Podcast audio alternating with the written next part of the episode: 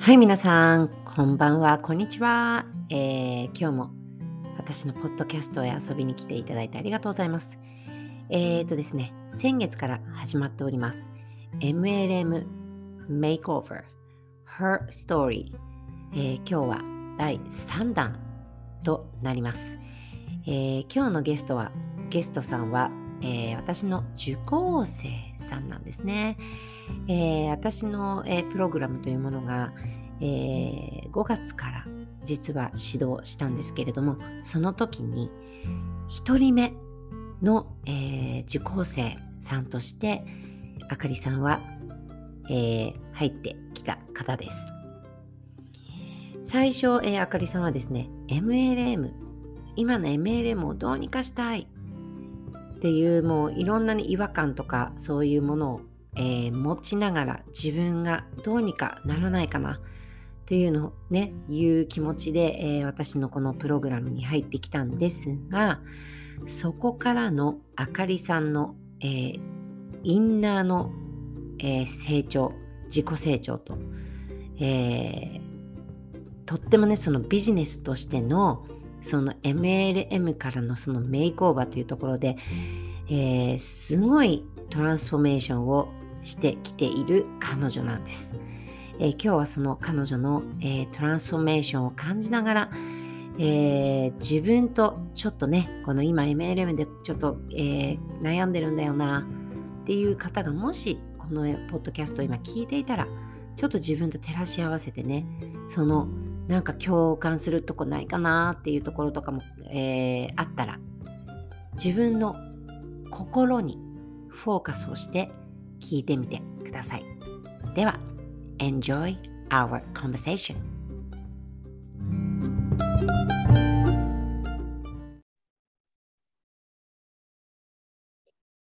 Hello, everybody. Thank you so much for joining my podcast today. Thank you so much for listening. Hello, hello, hello. Uh, welcome to Be Free and Fly High. えー今日はですね、またまたゲストさんをあのお迎えしての、えーエピソードになるんですけど、えー11月、12月とまたでですね、あの私が今お伝えしているのが、その MLM Makeover Her Story ということで、MLM をきっかけに、えーとか、MLM を今、まあ、現在進行形でも、過去にでもやってた人が、その MLM というその入り口から入って、自分のその可能性、自分の本当にパッションとか、その人生の目的っていうのを見つけた人たち。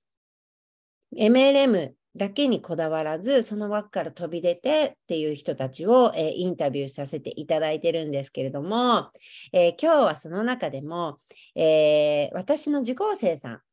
のあかりさんという方を、あのー招招待したいんですよね。うん。そうでいろいろ聞いていきたいと思うんですけど、何をしているんだろうとか、うん、あのーかなりなんか掘っていきたいなと思っているんですけれども、では、あかりさんお呼びしますね。あかりさん。どうもよろしくお願いします。お願いします。 Hello hello hello。えーっとですね、あハロかりさんは私の受講生さんでもあって、実はあの私も 5, 5月から、えー私の自身の、えービジネスをローンチさせていただいたんですね。今、まあ、ライフコーチということで、もともとは私は MLM やってたんですけど、まあ、そこから自分のやっぱり可能性というのをストレッチしてきて、最初は MLM の、えー子たち、悩んでるシスターズの子たちのそのマインドセットとか、ね、あのこう、まあ、昔から言われている MLM のやり方とかっていうのを枠から飛び出して全然いいんだよっていうことを教えてきたり、そういうコーチングをしてたんだけど、あのやっぱり自分のその、うん、まあ、こうビジョンとかそういうものとかが変わってくると、その自分のその、うん、やりたいこと、もっとストレッチしてくるんですよね。で、それで今はライフコーチというところまで可能性をこう伸ばしていきながら、まあ、さらに今は自分でもジャーニーの途中なんですけれども、そんなね、なんか、あの、ローンチしたビジネスで、えーあかりさんは、えー第1期生ということで、本当に最初の私のクライアントさん、私はソウルメイトって呼んでるんですけど、あの、その一人です。あの彼女のトランスフォーメーションっていうのがもう本当に素晴らしくって、えー今回はそのあかりさんをお呼びしました。では、あかりさんね、あのちょっと前置き私のごちゃごちゃしたの あの長くなっちゃってもあれなんで、あかりさんの自己紹介からお願いします。はい。あ、皆さん、はじめまして、あかりです。よろしくお願いします。私は、まあ、生まれも育ちも千葉県で、まあ、今も千葉県に住んでいます。で、えっ、と、まあ、趣味はもう愛犬との散歩。うんうん。で、あとは、あの、今はダンスも習っていて、ヒップホップをしています。一応、なんか、そう、5月に、まあ、ちょっとした大、大会発表会みたいなのがあって、そう、それに向けて今練習をしています。で、あとは、あの、派遣の仕事もしながら、あとあの、夢のドッグトレーナーになるために、毎日活動しています。よろしくお願いします。よろしくお願いします。え、あかりさん的にはビジネスも今こう発信しだしたんですよね。あ、はい。はい。その話もすごい聞きたい。どういう今あかりさんがしている活動とか。うん、うんそうですね。まあ私、その最初はドッグトレーナーって犬に何か教える仕事だって思ってたんですけど、うんうんまあこう勉強が進む中、犬のドッグトレーナーの勉強もしながら、かつこのアイアムの和江さんのプログラムに参加をしているときに、あれってちょっと気づいたことがあって、なんか犬に教えるっていうのはすごい違和感が出てきたんですね。うーん。そう、犬にだけ教えてても、い、一緒にずっといるのって飼い主さんじゃんって思ったんですよ。その時にに、ううん。ん。なんか飼い主さんの、やっぱ私がその和江さんのこの IM にこう受講しながら、やっぱマインドセットってすごい大事だっていうのを気づいて、そうだから飼い主さんにもそのマインドセット、ワンちゃんとの生活していく上でのマインドセットっていうのがすごいできたら、もうきっともうすごい人生、ワンちゃんと一緒の人生歩めるし、犬うん。もワンちゃんも素晴らしい、あの、県生、犬の人生っていうんですかね。それが送れるって思ったので、今はそういうマインドセットの方をメインで発信をインスタグラムでたりとか、ポッドキャストでしています。イエーイ いや、ほんとね、そう、あの、私も、最初はあかりさん、私の、えー受講生さんとして入ってきたときには、その MLM で、その働き方に疑問があって、違和感があって、で、今の働き方じゃなくって、もうちょっと、そのやっぱマインドセットとか、私は、あの、本当マインドセットがもう、あのほぼ、もう100%だと思っている人間なんですよ。本当に目に見えないところのパワーっていうのがすごい、本当にすごいなっていうふうに、私にもコーチがいるから、そこ、そのコーチからあの学んできたことだし、まあそれをね、あの自分の私のフィルターとしてこう広めていってるんですけど、そこであかりさんがね、こう本当に自分と向き合いながら、うん、マインドセットっていうところでもうやっぱりね、最初はこう自分と本当向き合ってね、あかりさんも来て、そこでアイディアっていうのが出てきて、うん、今は本当にその飼い主さんの、うん、犬犬をトレーニングっていうそこのその犬犬メインではなくて飼い主さんのマインドを変えることでワンちゃんにも影響してくるよってもう本当私すごいそこ本当だと思うんですよね。やっぱりあの私も実はその昔、もう何年だか忘れたんだけどその犬のその心理学みたいなやつをあのオンラインでちょっと取ったことがあってあの犬そうそうその時にやっぱりねあの言ってたのがやっぱ犬って全てはそのこうやっぱ犬ワンちゃんたちは本能で生きているから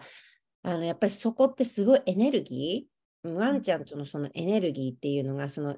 私たちもエネルギーっていうのがあるけどそこのやっぱりこう、うん、お互いのそのエネルギーっていうのがとっても大切っていうふうなのは学んだことがあってまさにそこそういうところがなんかあかりさんが発信しているところだなと私は思っているんだけどじゃああのまずねこのきっかけとしてあかりさんがそのビジネスっていうところに、うん、最初はドッグトレーナーを目指してで、MLM の世界に入って、ドッグトレーナーになるために なるために MLM を始めて、そこでこうちょっとお小遣いでもなんなりその稼ぎをしていきたいっていうね、ところだったと思うんだけど、そのきっかけになったもの、その MLM の世界に入ったきっかけって、あかりさんの中で何だったんだろう？うんまあ、あのちょうど、まあ、ドッグトレーナーになりたいって思ってた時に、MLM を知ったんですね。で、そのまあ、なんとなく鼻のなんかこの毛穴が気になるっていうことも思ってて、でそしたら一緒に働いてる人が MLM、まあ、うん、やってるっていうのを知って、まあ、そこで、まあ、どんなものかなって、うんうんうん、で、まあ、その子についていって、まあ、いろいろこう、なんだろう、診断受けたりとかして。会社はどこだったんだっけ？あと、ニュースキンです。あニュースキン、はいはい。はい、ニュースキンをやっていて、うん、そうで、まあ、確かに製品もすごいいいし、うん、やっぱりね、あの、MLM の、なんだろう、強みというかなんかそういうのって、あの、いい、本当に本当にいい製品を結構お手頃価格でこう購入できるっていうところがいいところかなと思っていて、だからその製品すごい好きになって、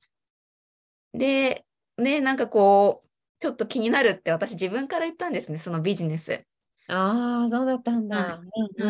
なんか気になるって言って、で、ちょっと話聞きたいって言って、まあ、そのセミナーとか受けに行って、そしたら、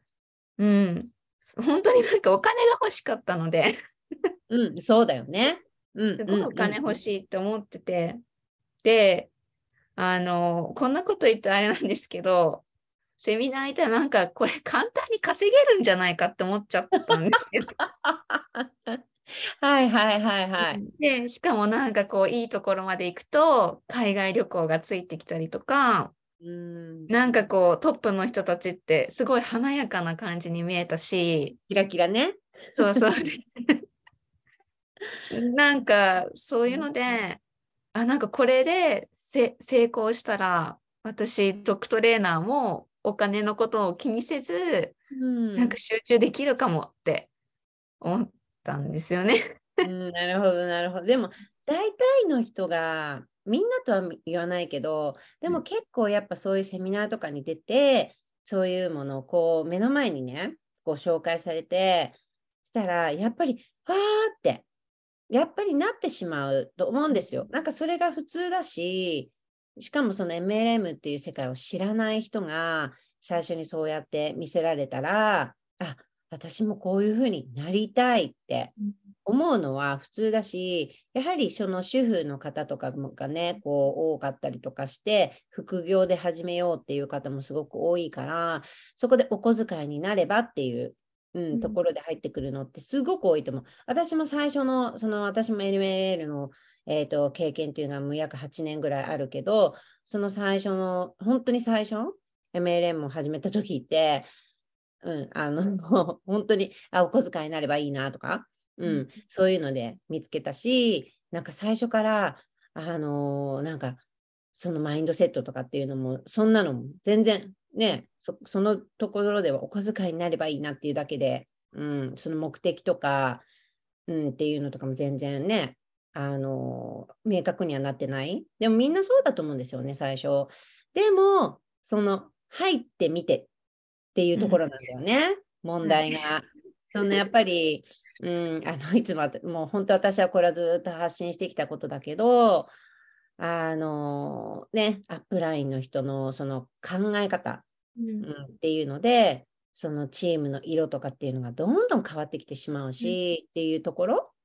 うん、あかりさんがだからそのそうだから MLM の好きなところももちろんあったと思うんだけどさハマっちゃったところ、だから私はいつもその沼って呼んでるんですよ。MMM の沼ってね、呼んでることがあるかあるんだけど、そこね、そういうのってあありました？あかりさんの中で。なんかもう、なんだろう、こう、うまくいけば、自分は何も活動してなくっても、勝手にお金入ってくるって 思った。そうなんか、サブスクだから、うんうんお客さん権利収入ってことだよね、要は。お客さんがその製品を気に入ってくれれば、あとはもう自分でどんどん買ってくれるから。とか、うんうんうん、そうだからすぐ一気に稼げる。うまくいけば本当一気に稼げるし、その間いろんなことできる。うん、あと、なんかもうそその、うん、そういうふうに考えてたら、いつの間にか MLM で成功したら人生バラ色みたいな感じになって。はいはいはいはい。確かにその権利収入っていうところでいくと、まあ、まあ、確かに自分のそのランクとか、まあ、あるじゃない、MLM って。で、そこのランクにバーンって、例えばトップの 2%, 1%、0. 何パーセントっていうところ行けば、確かにその権利収入っていうのはあるから、もう自分が本当にね、ぶっちゃけな話何もしなくても入ってくるは入ってくるんですよ。うん。だからそこにみんな憧れるって言ってるっていうのもあるし、そのだからモデルっていうのは素晴らしいなと思うんですよね。うん、やはり、なんていうのかな、うん、正しい、正しいちゃんとこうした方法でやっていけば、素晴らしいチームも確立できるし、そのビジネスモデルっていうのもふんだんに自分がこう取り入れて成長していけるモデルなんだけど、だけどっていうことなんだよね。うん、それでハマっちゃった沼？ありました？うん、なんかもうそうですね。だから頑張ればって、今頑張ればいいんだって。すごい苦しいけど、今頑張れば、その、うん、もうドッグトレーナーも余裕を持ってなんか目指せるしとか、うん、うん、詳しいどんな沼沼があったんだろうあかりさんの中で。そういうあこういうところなんか嫌だなとか。うん、なんか、うん、やっぱり、なんだろう、お客さん、その、やっぱり、うん、お客さんを集めるとかもあったし。リクルートしなきゃいけないとか。リクルートもだし、でもお客さん、うん、そうですね、お客さん、でもそのお客さんも将来一緒にビジネスやる人っていうのもこう考えながら、うん、なんか人当たるためにこう、いろいろ、うん、自分のお友達とか、もうそれも含めて、なんかリストアップして、うん、あ。どういう教えをされてたんだろう？そのあかりさんのチームっていうのは。なんか、うん、例えば私だったら100人リストとか、あとはもう Facebook の中のまずは友達からこの人に声かけてみたら、うん、この人に声かけてみたらっていう風な感じで、私の前、あの、そのアップラインの人に、このスクショとかが送られてきて、この人に声かけてみ、この人に声かけたとかっていうのがあったのね。正直声かけたくないのよ。もう自分の友達だし、分かってるし、そのもうやこの子はやらん、なんかもう、あの、興味がないっていうか、だって自分だって、一緒に仕事をしたい人っていうのを選びたいわけだから、そこですっごく違和感が出てきて、それをさらにダウン自分のダウンラインっていうか、そのチームの子に教えていくのもすっごく私はもう違和感だらけだったわけ。だからなんかそういう、あかりさんの中でそういうのがなんなんかこうあったのかなって。うん、まあ100人リストは、うん、あったし、で、やっぱり月になんかどのぐらい、まあそのビジネスに時間を当てたのかとか、ま、なんかこうのノルマじゃないけど その何十時間当てればここまでいけるみたいなのがあってスケジュールでこう書いて時間とかこの子に会うとかいうのもこう計算したりしてであとはあそうだうんなんかなんだろうちょっと気持ち悪い感じになっちゃうんですけど なんかこう大好きな子にこれを教えてあげないとかわいそうみたいな感覚の。上から目線なんだ自分が。もうなんかそうそういうことだよね。かわいそうって教えてあげなきゃ。このこのオプチニティを教えてあげなきゃ。うんうんそうでやっぱり必要かもしれないしみたいな。あそうそうですそうです。なんか同じように悩んでる子が周りにいっぱいいるでしょっていうような感じになって、そういう、まあみんなでそのチームで集まるとだから教えて。だよね。うん。うん教えてあげないとみたいななんかそういう感じになってたかなっていうのが私の印象ですね。そう。うん、そこでなんか違和感とかがやっぱりあかりさんの中で出てきた、うん、だから違和感があったから、多分私の、そのプログラムっていうのを始めたと思うんだよね。うん。違和感は、うん、すごいありましたね。なんで、なんでこう、うん、要はやっぱり製品を買ってもらうっていうところから始まるから、やっぱどうしても、なんかこう言われた、誘われた人は、なんか私使って、こうなんか稼ごうとしてんじゃないなって思われるし、私私でもそうやっぱり思うし、そうだけど、これ救ってあげなきゃっていうならその人のためとか、なんかそういうのでごちゃごちゃしちゃって。だからそもそもさ、そのトレーニングの内容とかがさ、もう人集めみたいなところから入って、その本当の本質のなんで、えっ、ー、と、その人と人とはどうやってつながっていくのかとか、どういうところに人が惹かれていくから、ものを買うっていうところに行くかっていう、そういう内側の部分のそのトレーニングが、本当ほとんど MLM の世界ではないと思っていて、あの、そう、そこが原因だなってやっぱり私は思ってるんですよ。だから、あの、この前、あの、上立光さんっていう、その10年間、あの、MLM のその教育をしてきた方、うん、その方とちょっとその機会がもらって、インタビューさせてもらったんだけど、あのね、こうさん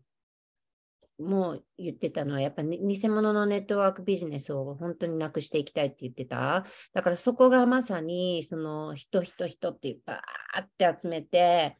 うん、っていう、そういう働き方だから、まあ、アムウェイさんとかこの前ね、そういう停止になった。もうそれもまさに本当に、あの、そういうエネルギーっていうか、あの、すごい強いエネルギーを持っているのに、アムウェイさんってすごい歴史があって、まあ、ニュースキンもそうだろうけど、だからそのエネルギーを本当にこう違うエネルギーで使ってしまったっていうね、すごい悲しいなと思うんだけど、じゃあちょっとね、まあ、長くなっちゃうから、じゃあこの辺で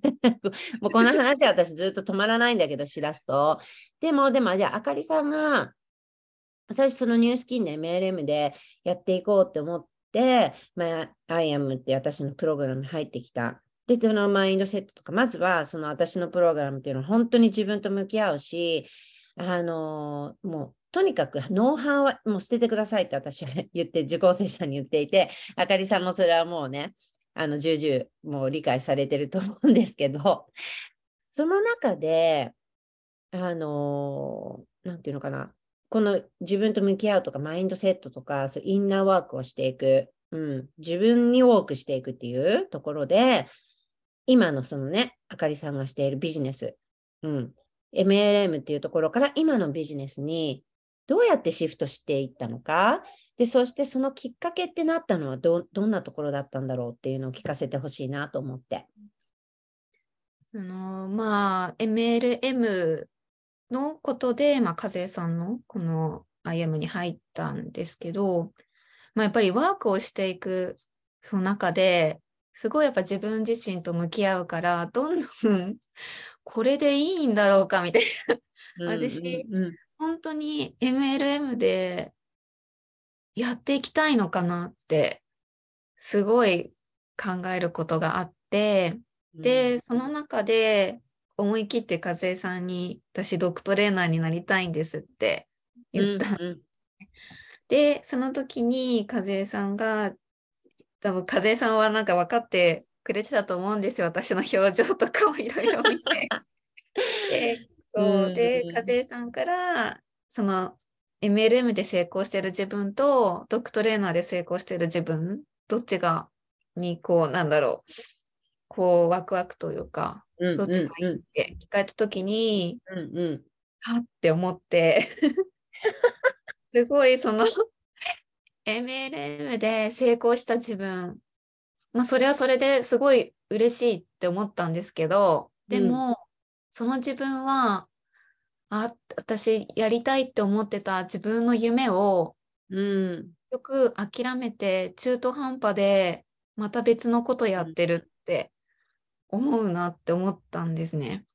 うん、で、あとは、そのスティーブ・ジョブズの言葉。Yes, yes. あの、うん、毎朝鏡に向かってっていう。で、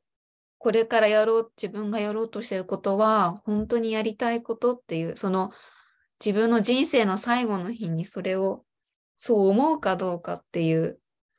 そのメッセージを私見たときに、嫌だって思ったんですよね。MLM で終わりたくないって。うん。うん、そうで、それで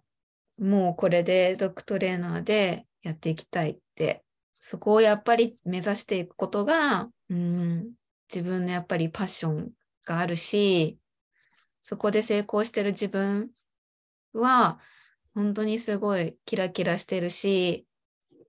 もうやったって絶対なってるっていうのが想像できたので、うん、それでもう思い切ってシフトしました。そう、もうあのね、私そうそうなんですよ。あの、あかりさんとコーチングさせていただいてるときに、もうね、表情が、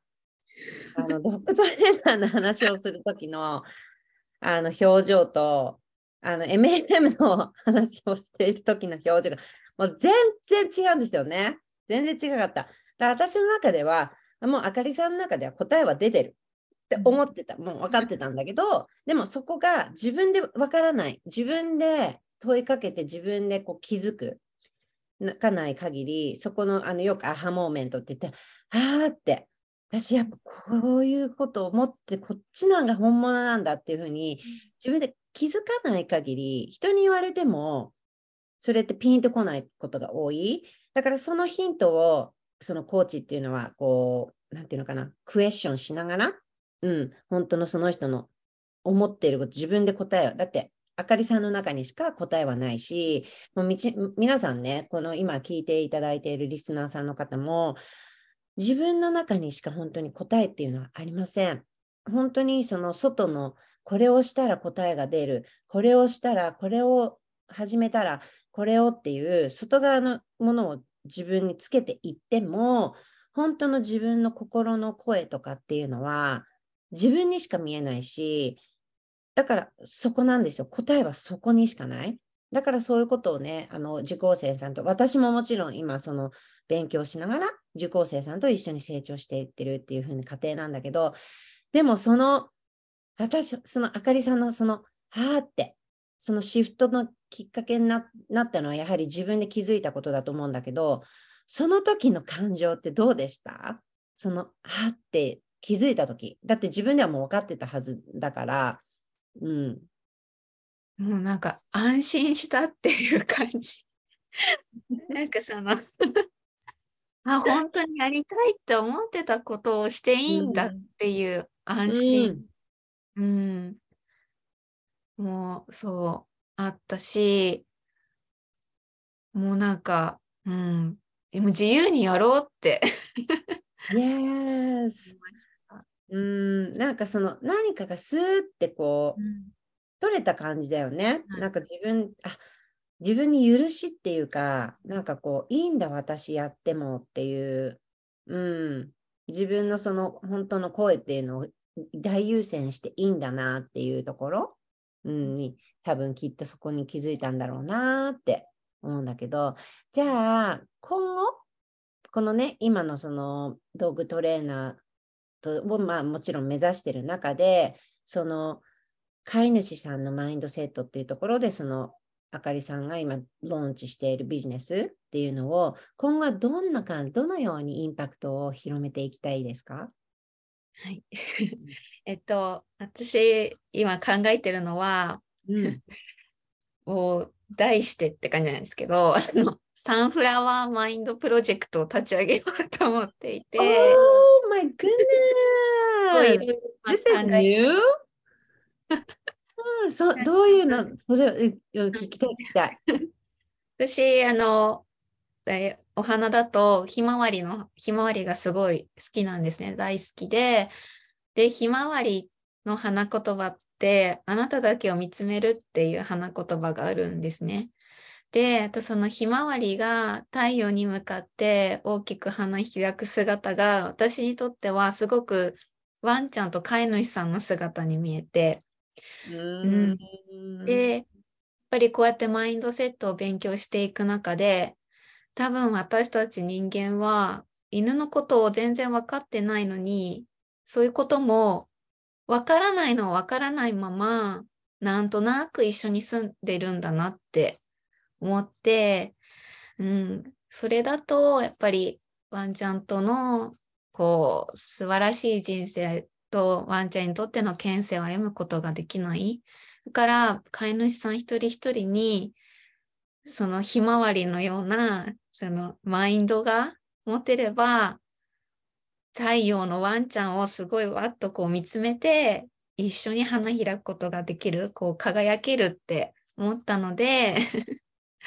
そうその powerful and beautiful、はい、なのでそのマインドセットを教えたりとかあとはそこでやっぱりセルフラブも大事だなと思ったので飼い主さんのセルフラブ、うん、あと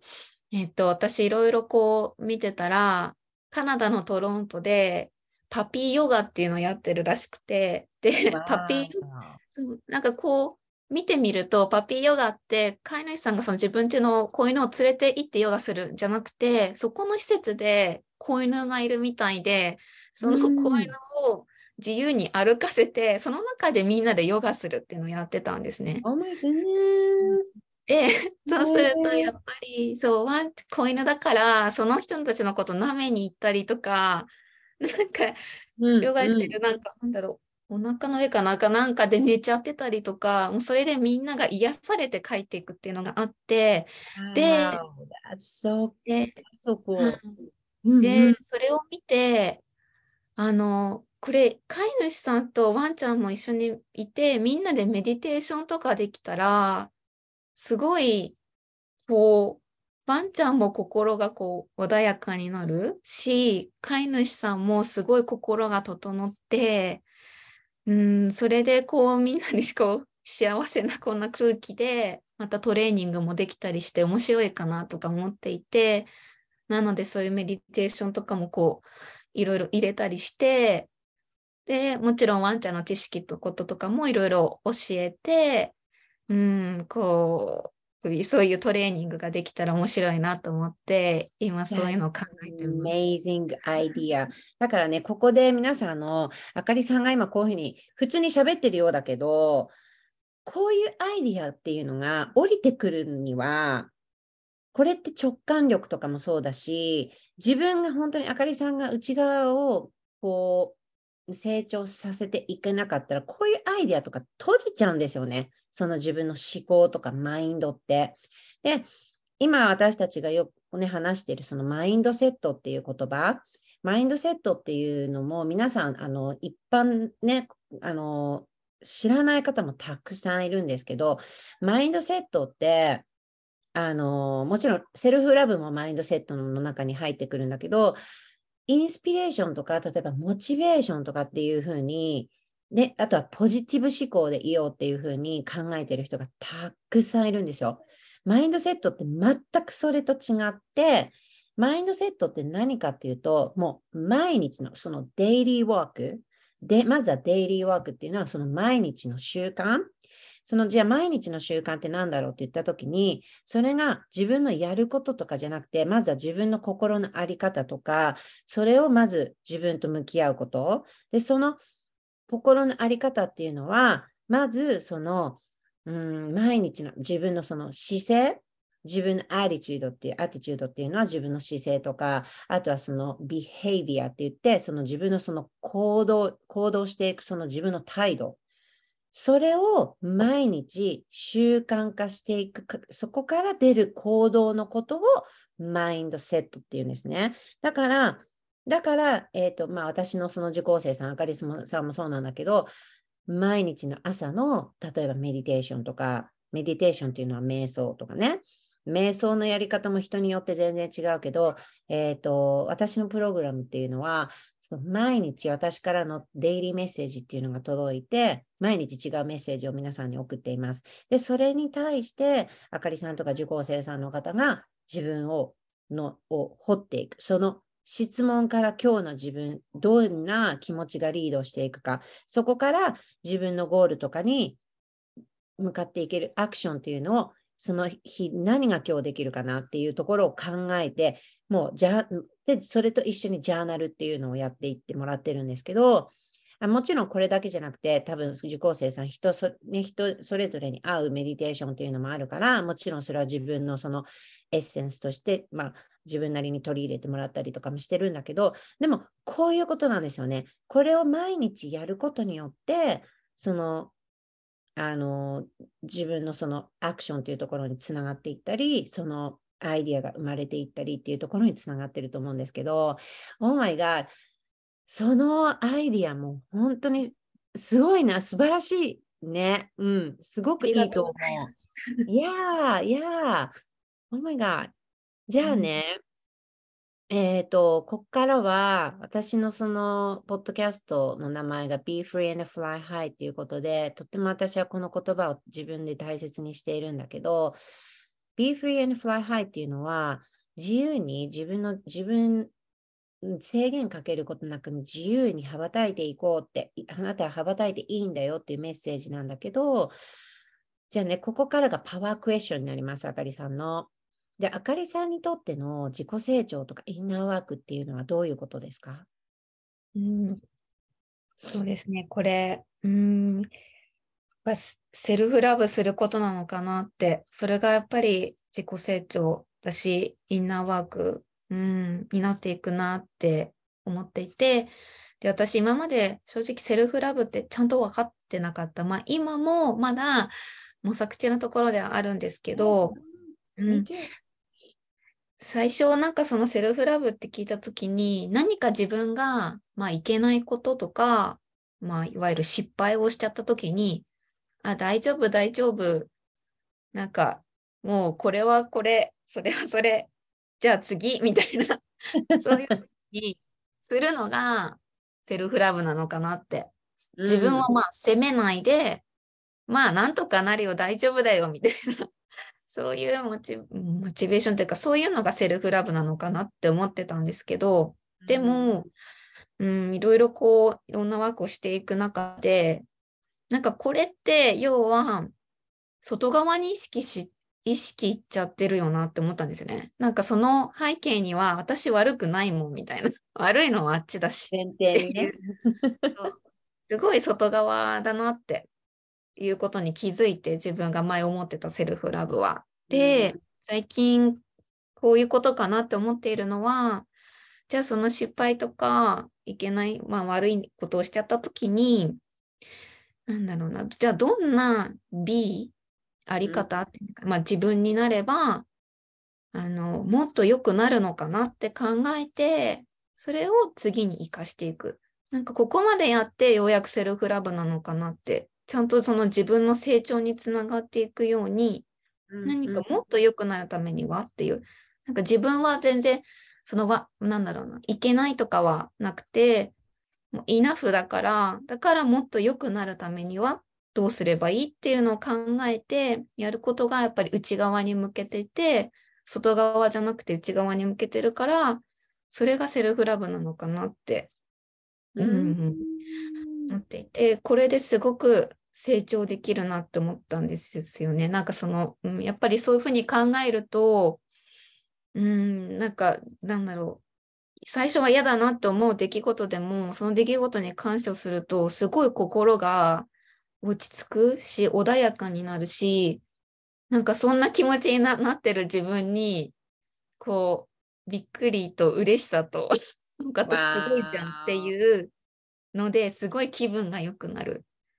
だからあ成長してるのかもっていう。なんだよ。そこ 今あかりさんが言った気分が良くなる。その気分が良くなるっていうところがめちゃくちゃキーなんですよ皆さん。めめちゃくちゃ。だからあの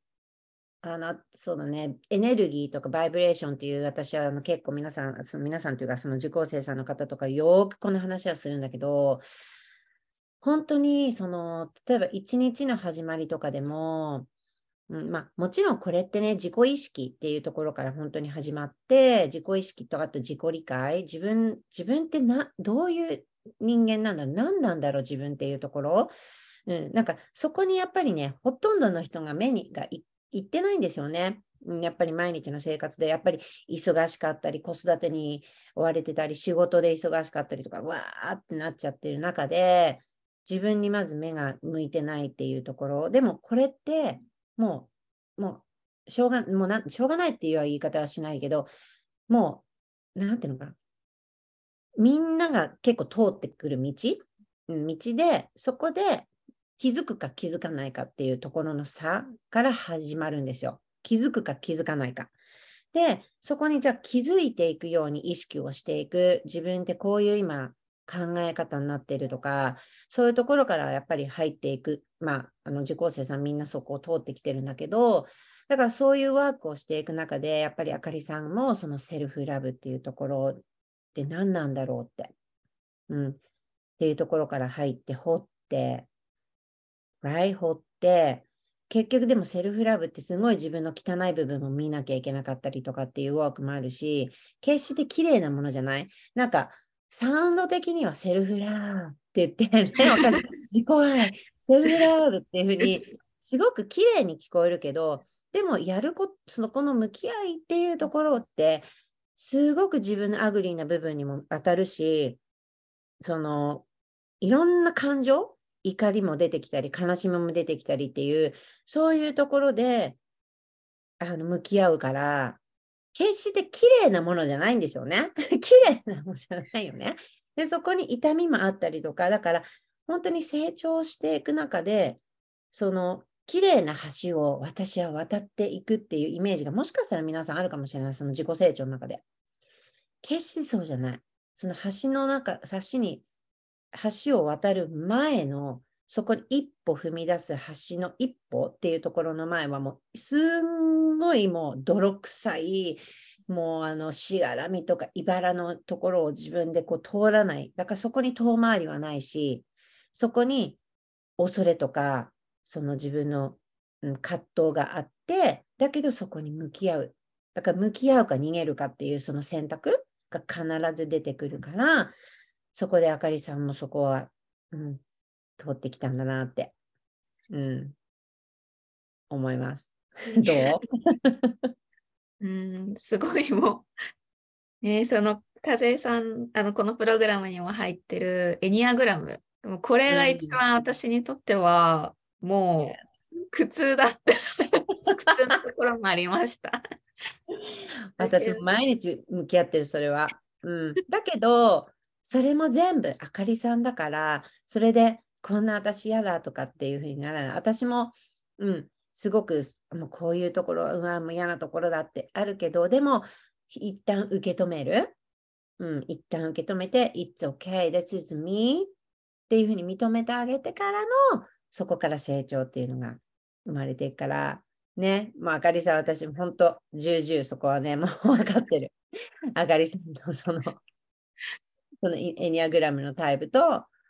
で、自分を苦しめちゃってるっていうところもあっ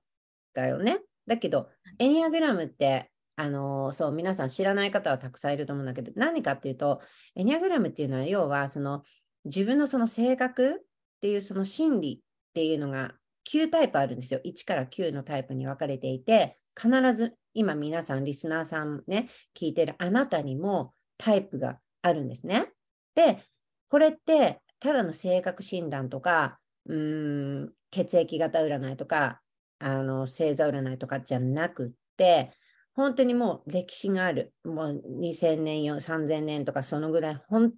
当にあのその古代って言われているところから使われてきたあの心理、うん、心理っていうそのタイプに分かれるっていう。で、それによって自分の欲求とか自分の恐れとか囚われっていうのに分かれているんでしょう。うん、で、あの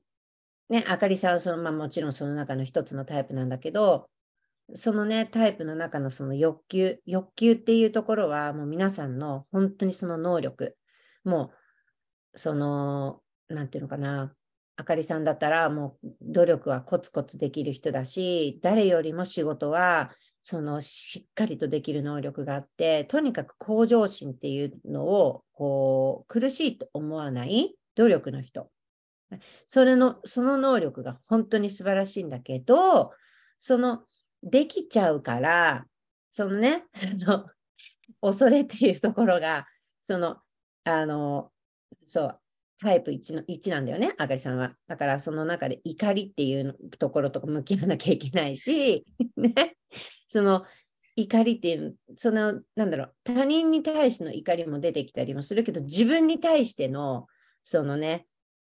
自分の中のルールとか理想がすごくあるから、そこにこう届いてないと自分を責めてしまうとかね、そういうところで向き合ってきてる。だから、そのこれから聞いていく、まあ、あのね、あとはあるパラダイムとかエゴとかリミティングビリーフっていうところとすごい深くつながってるんだよね、これって。うん。だからそう、私のプログラムでそのエニアグラムのそのタイピングっていうのもしていくと、もうすごく大切なんですよ。本当にエニアグラムって。うんただそのタイプ別に分かれるんじゃなくて、でもその私がこのタイプだからもういいやってんじゃなくって、そのエニアグラムってそのルーセンナップって言ってタイプが分かった。じゃあそこから成長していくためのツール、うん、からこのボックスに入るんじゃなくてそのボックスから出ていく。ルーセンナップしていく。エニアグラムってめちゃくちゃ愛っていう、ね、愛、愛だから、本当はその1から9のタイプのその、うん、要素っていうのはみんな持ってるんだけど、その中でもそのリードされている心理っていうのが、あかりさんは1が、ね、強いっていうふうになってるんで、それでもどんどんどんどん成長していく、成長していきます。はい、ちょっと長くなっちゃったけど、そうね、そこがね、あったよね。はい、うんうん。ね、だからインナーワークっていうのは私は本当にもうずっと死ぬまで続いていくのものなんだろうなと思うんだけど、うん、どうでしょうか、その辺は、あかりさんも。そう、すごい、やっぱ自分責めるし、めちゃくちゃ。うん、こうできてなきゃダメとか思うし、だから、こう自分は一生懸命頑張ってるのに、なんであの人そこまでやんないのみたいな。うんうんうん。そこが欲求だからね。うんうん。えどこまでどう私がやってあげればこの人はちゃんとできるようになるのとかうんうんうん、うん、あとそうたまに見返りを求めちゃうところも出てくるしうんそうですね。なるほど。そうでも本当それでもまずでもそれがそれいいんだって自分は認めてあげることがすごく大切でうん、そこからの成長先っていうのがどんどんどんどん、うん、やっぱその自分に向き合っていくことでその外に出ていくっていうところになるから、でもすっごくね、あかりさんも本当に、本当にインナーウォークを本当にもうね、毎日向き合ってるなっていうのがもうひしひち、ひひちひち、ひしひち、ひしひし感じています。じゃあ、じゃあ次、パワークエスチョン2ね。ね、まあ、今ちょっとね、私たちももう話してきてたことだけど、成長過程っていうのは決して綺麗なものじゃないじゃない？綺麗なものじゃないんですよ、皆さん。ね、本当に汚いところにもこうぶち当たるし、自分の ugly さにも気づくし、right? であじゃあ、あかりさんにとって成長を渡る際、その成長の橋って私呼んでるんだけど、その成長の橋を渡る際、経験したことってありますか？その汚い橋っていうのかな？私は汚い橋って呼んでるでしょその成長の橋を。うんもう本当に私エニアグラやっぱこれもエニアグラム本当で出るなって思って、まあ、私タイプ1で。もう本当だから自分がこうやっていろいろワークしてる時にそのなんだろううん何でも否定的な人？何でもかんでも否定的な人が出てくるとえ、もうやめてみたいな。私の成長止めないでくれみたいな。もう本当え嫌なんだけどとかすっごい葛藤もう頭の中でもごちゃごちゃになってでそんな時にエニアグラム1にタイプあいエニアグラムにタイプ1は怒りがあるみたいなのを見てえーみたいな。私すごいひどいやつじゃんって でまたそこで自己嫌悪みたいになってじゃあどうすればいいのみたいな。なったんですけど、そう、もう本当に、でもそれも外側に自分意識いっちゃってるなっていうのに気づいて、うんえそうじゃないんだと思って。やっぱり人って絶対ひ人が人とこう、うん他の人といろんな関係を持ちながら成長していくし、もう人との関係って断ち切れないと思うんですよね、生きていく上で、絶対に。でそうなった時ね。でそういう時にこうまあちょっとした出会いの人とかでもうんやっぱりこうその人から学ぶこともたくさんあるしだから一瞬の出会いでもお互いが成長できるんじゃないかって考えるようになって、うん。うんそう、まあ、もうねやっぱ中にやっぱたまにもうすっごいムカつくなみたいな時もあったりはするけど。うんうんうん。うん、でもこれもあ自分が成長してる証拠だからなんかもがいてるから今までだったらとムカつくで終わってたんだけど、またいろいろこうワークしていく中でいろいろ意識して考えるからこれも成長だしその人も私のなんかそのなんだろうなまあ受け答えとか反応とかを見てあなんかこの子違うなとかすまあなんだろううん、私から何かこう伝わるお互いにこう成長していけるような感じになればそれはそれでいいし、うん。だから、うん、なんだろう本当に、うん、せ汚い橋ってなるとやっぱ自分の嫌な部分も見てきたっていうところが 今もそういう時もそうです、そうです。本当そうだよね。うーん。あやっぱね、その、なんだろうな。結構さ、生きていると私たちは人間だから、やっぱ人のせいにもしたくなるし、環境のせいにもしたくなるっていうふうにはなるけど、でも結局、そこじゃないんだよね。結局自分にも、自分にしか問題がなくて、自分にしか解決できなくてっていうのは、あの、その、あの、そのレッスンの中でもあったりするんだけど、本当に私もこういうことを学んできて、コーチから、すごい、本当にそれを思う。なんか、結局、相手に求めていても、相手を変えようと思っても、そこじゃないんだよね。自分がまず変わらなければ、自分が変わって自分から出ていくエネルギーとかそういうものが、あいその、ね、そのリポって言って、そこに周りにも影響していくから、人をこう変えよう変えよう変えたい変えたいなんでなんでなんでって言ってるところってめちゃくちゃもう負のエネルギー、うん、になってしまうからね。だからそういうところって多分あかりさんもすごくあの向き合ってきたし、あのその私たちがねやってるセルフコーチングっていうパワーっていうのもすごいすごいんだけど、やっぱそのね私もコーチングっていうふうにしていてコーチであかりさんとこういうふうにセッションとか、個人のセッションとかもしさしてもらった、させていただいたりしてるけど、でも、やはり普段は、そのね、24時間、えーって、月切りっていうことも自己生産にできない？じゃあ、そういうふうになった時に何ができるかっていうと、そのレッスンを何回も聞いたり、聞いて、それで、あの、自己、自己、そのもちろんそれが成長にもなっていくんだけど、プラス、そこでセルフコーチングっていうそのスキルっていうのも、まあ私から教えていたりするんだけど、その多分パワーっていうのも、そのあかりさんの中ですごくすごく成長してきたことだと思うんですよね。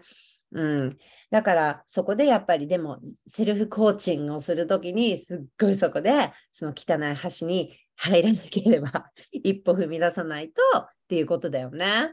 なるほど。ありがとう。じゃあ次、パワー、えー、クエスチョン3。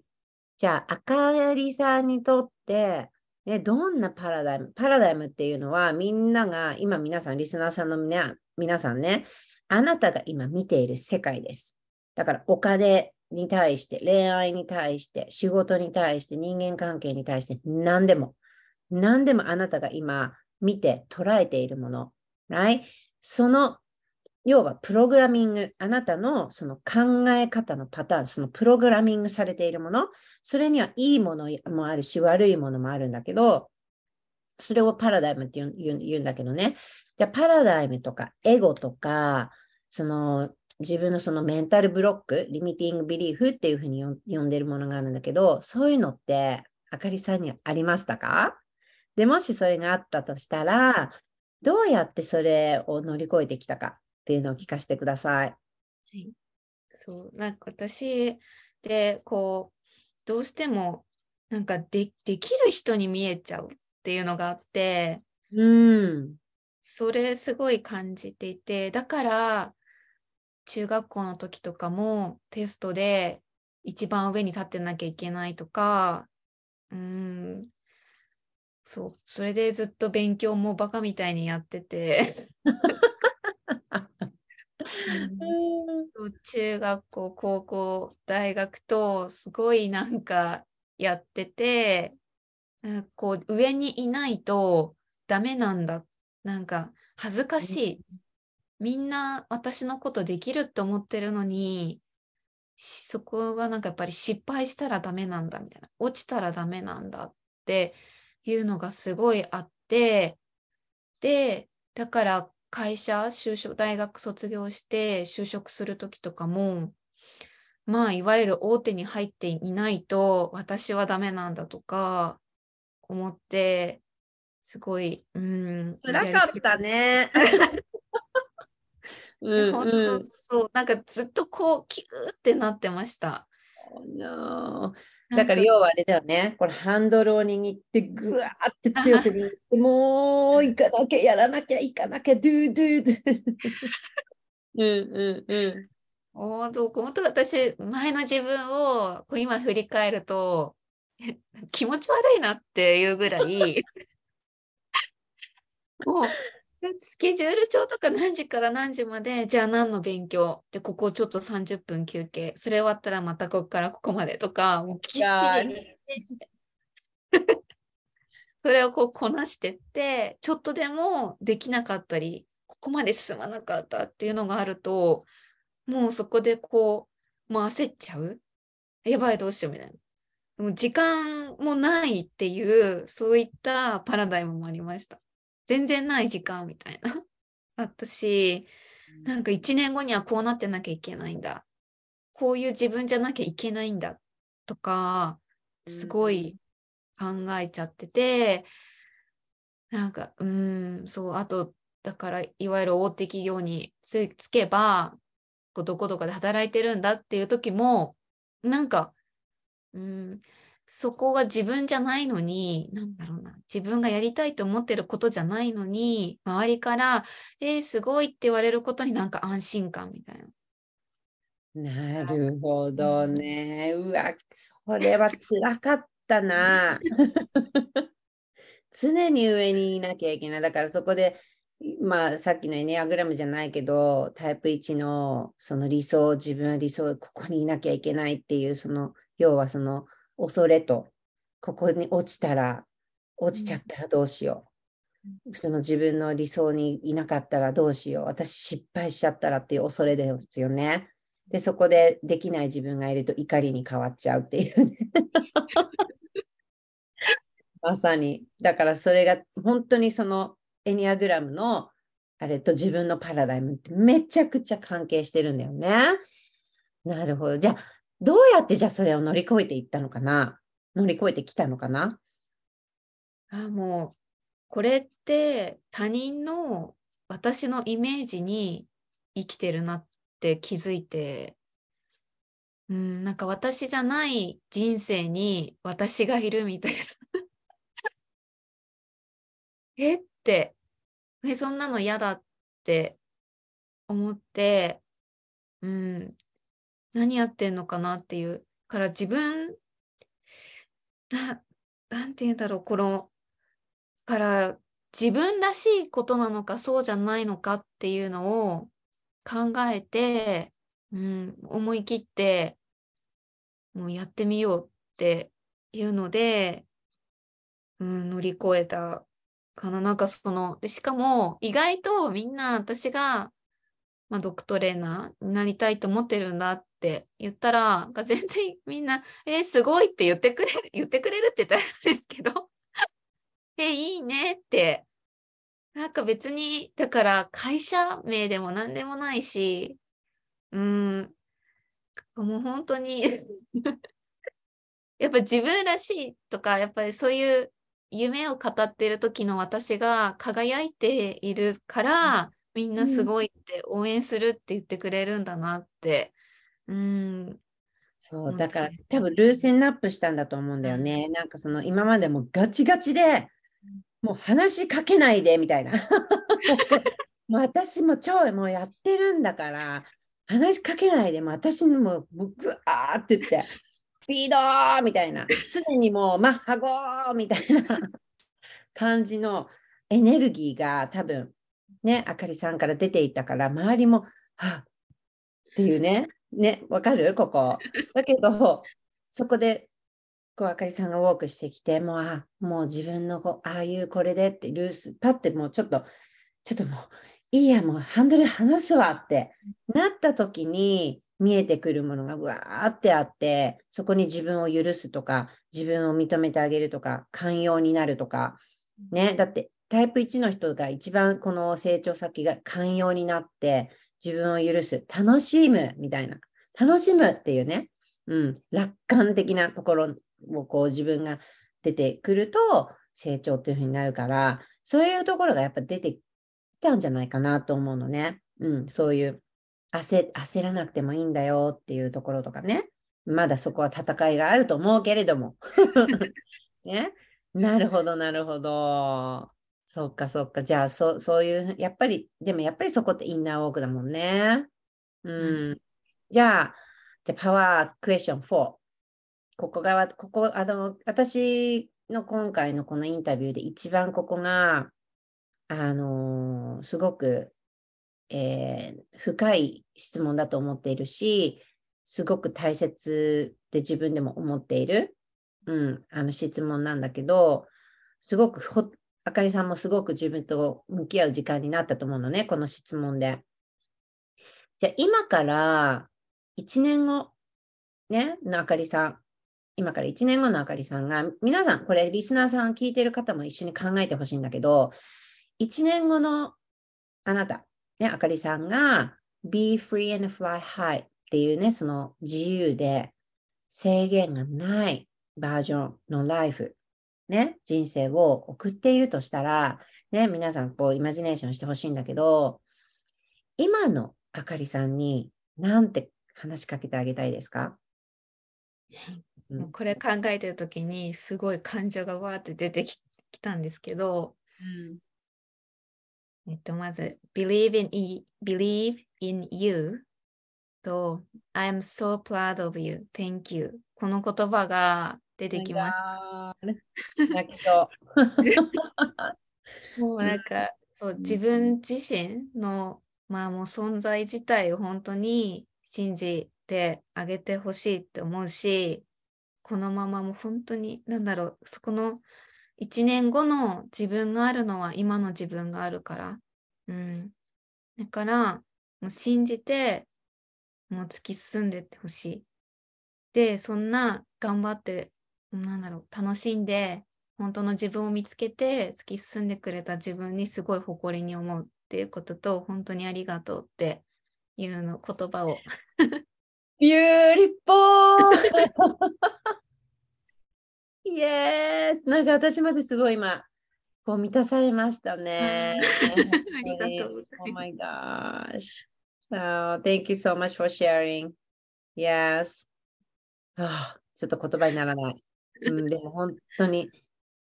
なんだろう、こういう言葉をかけてあげれるのも、うん、あかりさんが毎日毎日、やはり、その、一日一日がサクセスストーリーっていうふうに私も受講生さんに話しているんですけど、やはり未来、今、未来っていうものを皆さん、その、過去ってよ、ね、過去はね、すぐ思い出せる。こういうことしたな、こういうことあったなって。だけど、なんで未来の、ね、私の中で、ね、受講生さんによく言ってるフューチャーメモリーって言って、その未来の思い出、未来の思い出っていうのは何で自分で思い出すのことができないのかそれはイマジネーションをみんなも使うことを置き去りにしてしまっているからだからどれだけ自分が毎日そのイマジネーションっていうのを使うを使うかとかビジュアラゼーションって言ってその自分で目に見たもので自分のその感情を今感じるだからその未来を今感じるっていうところ、うん、にすごくえー、ウォークしてたりするんだけど、まさにそのね、あやっぱり今の自分にプラウド、プラウドする、うん、感謝するっていうことが、やっぱりそのサクセスストーリーって毎日のその毎日、Now っていう今日の日が未来を作る。うん。だからそこをやっぱ結構スキップしちゃう人が多いんだよね。その常にああなったらいいな、こうなったらいいなってそのウィッシュとかホープとかっていう世界でいて、今のところをウォークしないで、そこを見てしまっている。ぷかぷかぷかぷか浮いてるところを見ているけど、でもそこのギャップがあるから、今っていうところを集中できない子がたくさんいる。でも最初、私もそういうところから入ったし、あかりさんもそうだったと思う。うん、だけど、もう本当にね、その、ね、MLM っていうところで悩んでたあかりさんが本当の自分のパッションっていうのを答えがあったんだけど、それを剥がしていった、そこにたどり着くまで。だって、もともともうあかりさんの中にはそれがあって、そこに今自分でその気づきとかいろんな本当にウォークをしていって、そこが本当に、oh, this is what I want, my life っていうところに、うん、たどり着いた。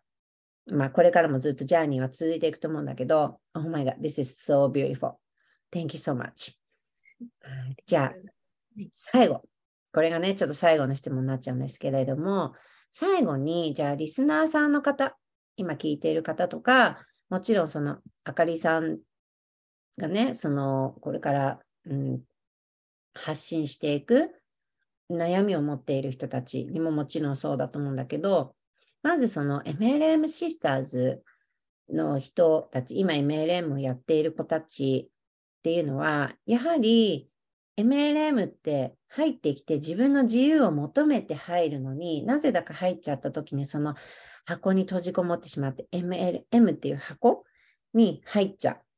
う。Right? だからリーダーもそうだし、トップリーダーの人もそうだと思うんですけど、その自分には MLM しかないって。ね。何か売る商品がなかったら自分には価値がないとか、そういうふうに思ってしまっているシスターズで私はたくさんいると思うんですよ。だからそういうシスターズの方にどんな声をかけてあげたいですか、うん、かりさんから。うん、うんうん、考えたのが、うん、こうあまずその MLM がダメって言ってるわけじゃないっていうのをもう皆さん思ってほしくて、うん。で、ただ、なんだな、言うとしたら、まあ、Is that what you really want to do? と、Do you have your own passion in it? っていうのをすごい聞きたい。うん。そのうん、もう私、最初 MLM やった時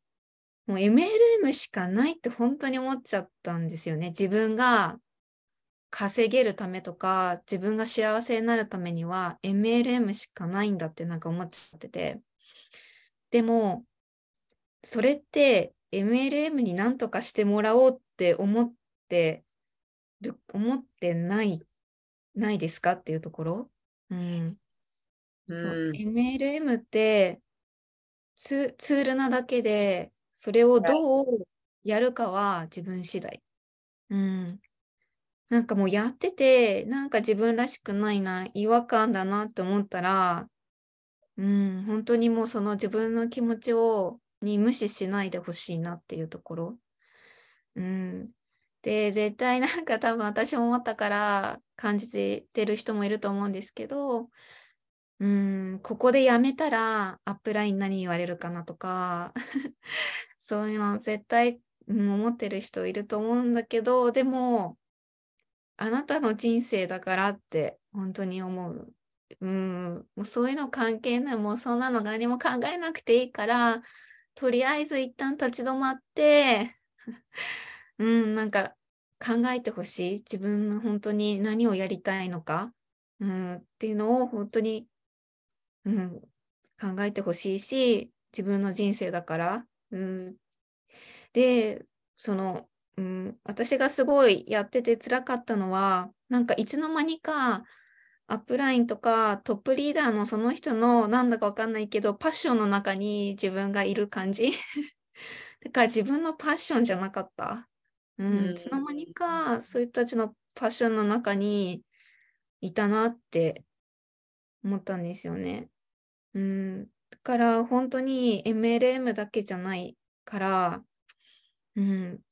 その幸せになるにはあなたがたちがあなたがこれだって思うのをやるのが幸せだから MLM やってれば幸せなんだじゃない、うん、っていうところ、うん、それを本当に、うん、なんか信じてほしい。信じて一回飛び出して本当に自分だけのこのなんだろう空間でいろいろ考えて何がやりたいのかっていうことを考えてそれに向かって突き進んでいってほしいなって、うん、思います。Yes! Oh my God, that was so powerful. そうなんだよね。だから本当に MLM って私は素晴らしいモデルだと思っているし、ただ人、人に、人なんですよ、本当に。人のその考え方でどれだけ行動っていうところに影響してきてしまうかっていうところだし、うん、ほぼそういうトレーニングがない会社が多いなってあるし、もちろん会社が、会社でそういうのをプロバイドしていたとしても、やはりそのチームによって、そのリーダーっていう人の考え方によって、そのダウンラインのチームの色っていうのができてしまっている。そん全然一人一人がその個性を伸ばしていけばっていうところなのに、うん、だからそこで同じ投稿しかできないとか、同じ、うん、活動ができ、同じ活動がしかできないとかっていうところが生まれてきてしまう。それがデュプリケーションと言われているところで、まあ、あかりさんも私も違和感があったところだと思うんだけど、でも本当にね、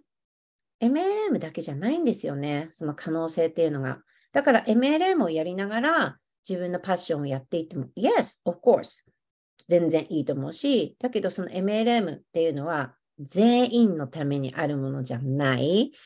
合わない人もいる。だからその時にまたそういうその思いでね、あ、これが、ここの会社は私が合わなかった。じゃあもう次、こっちの会社やってみよう、こっちの会社やってみようっていう、そこそういうマインド、そういう心のあり方で橋渡りをし、MLM の橋渡りをしても、もう全く同じところでつまずいてしまうんですよ。うん。だから、本当にその自分の心の声、What I want この質問っていうのはもう、受講生さんの方にも何度も何度もリマインド私もしてるけど、What I want, what do you want? うん。っていう、ここってね、人生の中で皆さん本当に忘れてきてしまっている自分への問いかけだと思うんですよね。What I want. 仕事、仕事しちゃってたりとか、お母さんでね、もう子供がいて忙しくなると、もう自分の何が欲しいんだろう、人生って何が本当に欲しいんだろうっていうところの一番大切な質問なのに、そこを忘れてしまう。置き去りにしちゃう。で、もう10年、20年ってそういう自分で生きてきた中で、その質問を投げかけられた時に答えられない人がほぼなんですよ。私もその道を通ってきたし、きっとあかりさんもそこは答えられなかったところが多かったと思う。うん、あったと思う。だけど、そこにすごく向き合って、向き合って、向き合って、向き合って、その書いて書いて書いて書いて、自分の声も録音したりとかもするし、そういうことを超えてきた。だから、その橋っていうのところを、が、その成長の橋だし、その汚い橋っていうところの意味でもあるっていうところなんですよね。Oh my God! 今回このまかりさんのシェアも本当にもう That was powerful and that was beautiful and that was soulful. Thank you, thank you, thank you, thank you. 本当に、うん、これからもね、あの、あかりさん、私の受講生さんなんだけど、これからも彼女のそのトランスフォーメーションと成長っていうのがもう楽しみで仕方ないし、私もあかりさんから学ぶことがたくさんたくさんあって、コーチっていうに、コーチにはコーチがいるけど、コーチはただその受講生さんをリードしていくだけ、メンターするだけじゃなくって、コーチも受講生さんから学ぶことがあって、一緒に成長していってるんですよ。うん、だから本当にその、なんていうのかな、そのソウルっていうか、そのパワフルな部分で心のつながりっていうのを私はすごくすごく大切にしています。はい。じゃあね、あの、最後にもし、あかりさんの、えー、おしらからのお知らせとか何かがあれば、うん、この場を使ってぜひぜひ、うん、皆さんに伝えてください。はい。最初の方でも話したんですけど、私今その、まあ、サンフラワーマインドプロジェクトを いろいろ考えていて、うん、で、私、あの、まあ、インスタグラムとポッドキャストで、飼い主さんのための飼い主さんへのマインドセットの配信をしています。で、まあ、うん、トレーニングっていう動画は全然載せてないんですけど、そのマインドの方で、こう、あの、よかったら皆さんにいろいろこう見ていただきたい、うん、興味のある方はぜひ見てほしいと思うので、私のインスタとあとポッドキャストに遊びに来てもらえればなって思います。で、そこでなんかこう、例えば、うん、悩みとかあったら、そこでこう、インスタの DM とかしてもらっても全然本当に嬉しいので、あの気楽に気軽にあの私にコンタクトしてくれたらいいなって思います。で、えっ、と、私のインスタグラムのアカウント名は、あかり、私の名前のあかり、A-K-A-R-I で、ドット、で、サンフラワーのひまわりのサンフラワー、で、アンダースコア、まあ、アンダーバーですね。で、マインド。これが私のインスタグラムのアカウント名です。で、ポッドキャストは、えっと、私の愛犬の豆柴の名前が入ってるんですけど、と、あかりとあずきの豆散歩です。本当い ここではインスタだけじゃ伝えられないいろんな、まあ、私の思いとかを発信もしているので、よかったら遊びに来てください。はい、以上です。そのあのサンフラワーマインドプロジェクト、うん、本当に楽しみ。うん、なんか私聞いてる私までワクワクしてきました。だからなんか自分の犬がどうしてこういうビヘイビアっていうかなっちゃうんだろうとか、この吠えすぎちゃうんだろうとか、あのー、ね、そういうので悩んでる方もたくさんいると思うんだけど、まずはその自分、犬のせいじゃなくて自分、飼い主さんのそのマインドだよね。マインドセットの部分っていうのを、そのあかりさんが、その、掘ってってくれるっていう。うん。自分が変われば、まず自分が変わらなければっていうところですよね。その愛犬に対しても。うん。それでお互いがハッピーになるっていう関係を、あかりさんのその発信によって、うん、どんどんどんどん多分変わっていくんだろうなと思う。Oh my God, this is so, so, so beautiful. Thank you so much. ありがとうございます。はい、あかりさん、じゃあ、ありがとうございました。ありがとうございました。Thank you. Bye. バイ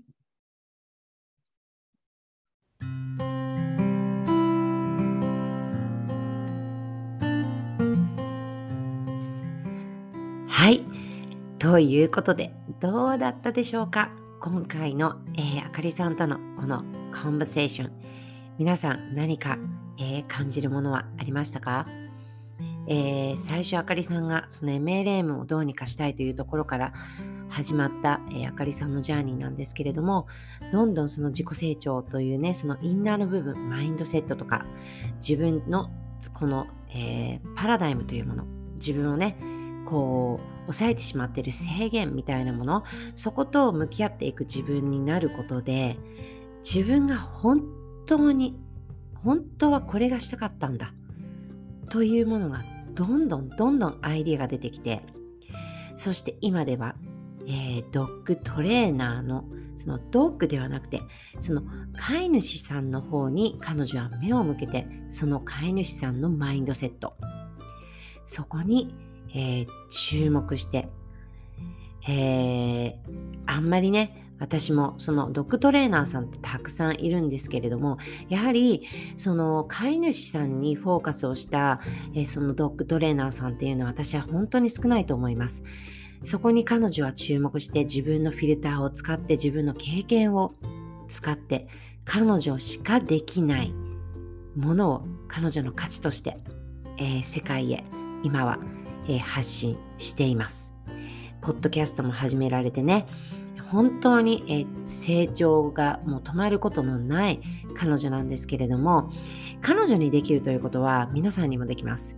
If I can do it, you can do it. If she can do it, you can do it. Right? みんな同じなんですよ。生まれた時は。そして何が違うかというのは、やはりそこはチャレンジしていく。そして willing, willing to fail。その失敗することを恐れずに、まずそこに飛び込んでみること。えー、そのね、よくね、この狙、的を狙って、エイムって言ってね、この槍を例えば撃つ、ね、アーチェリーとかありますよね。皆さんまずはその狙いを定めてから、えー、いや、いや、この矢を放つっていうそういうね順番が普通なんだけど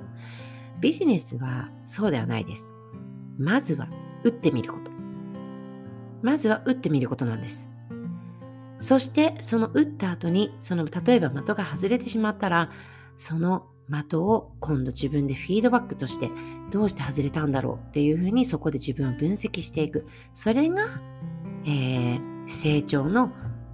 え成長していくということなんですよね。まず自分で自分を分析してフィードバックとして返ってきたものが。だからそこをあかりさんっていうのは本当にその aim、aim、aim、aim っていうところではなくて、まず最初の一歩を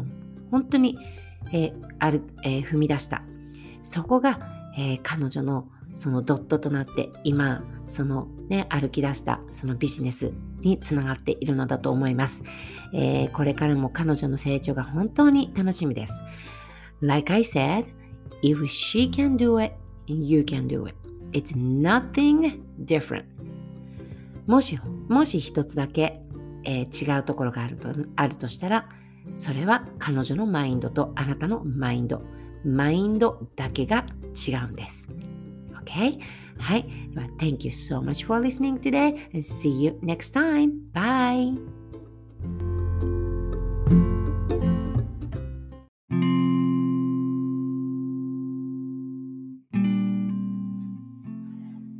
はい、皆さん、こんにちは、こんばんは。えー、今日も私の、えー、この Be Free and Fly High、えー、ポッドキャストへ遊びに来ていただいてありがとうございます。え、今日はですね、え、今日の、うん、エピソードの内容は、え、内容というよりかは、今回私は、うん、自分の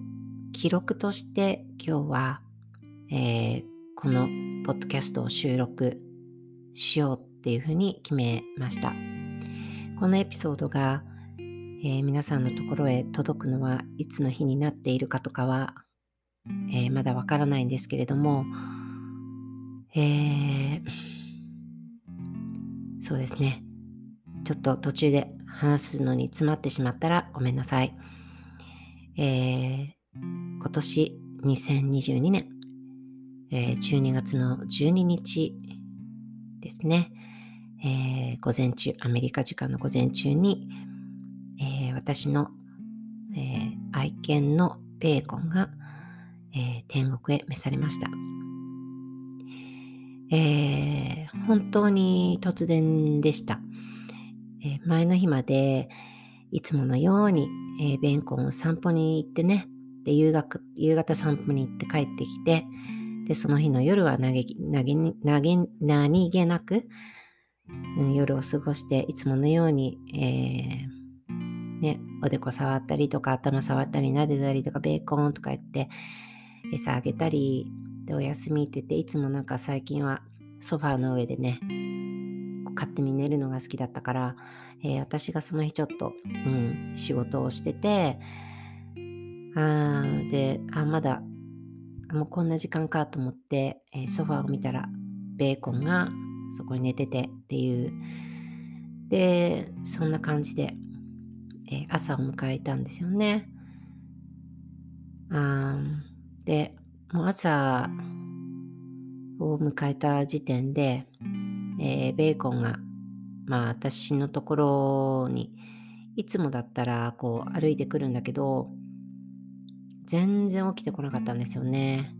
で、なんかまだ疲れてるのかなと思って、で、時間があったから、ベーコン散歩行くって、You wanna go for walk? って言って、まあ、英語でいつもその辺は言ってたんだけど、いつももうこの言葉を聞くと、彼にとってはもう魔法のマジックの言葉で、で、必ずもう私のところに尻尾を振ってもうバーってくるんですよ。バーってくるんですよ。もう一目散に私のところでに来るんですね。でも、えー、その日の朝はその言葉を言っても動かなかったんですよね。あれ、どうしたんだろうって。で、私はその時点でもうすぐに、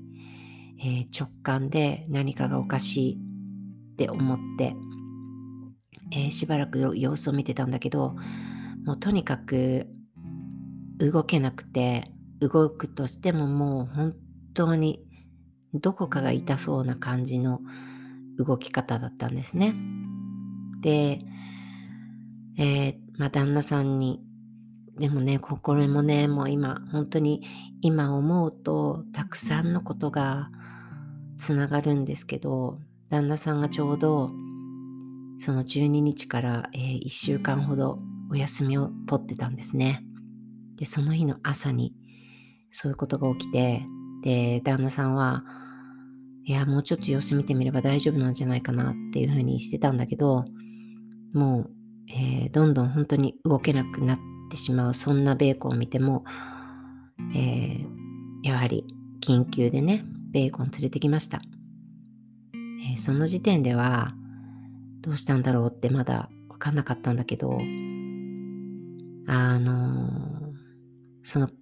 病院に向かっている車の中で、えー、私はこうやってなんかちょっとね、お祈りしてたんですよね。うん。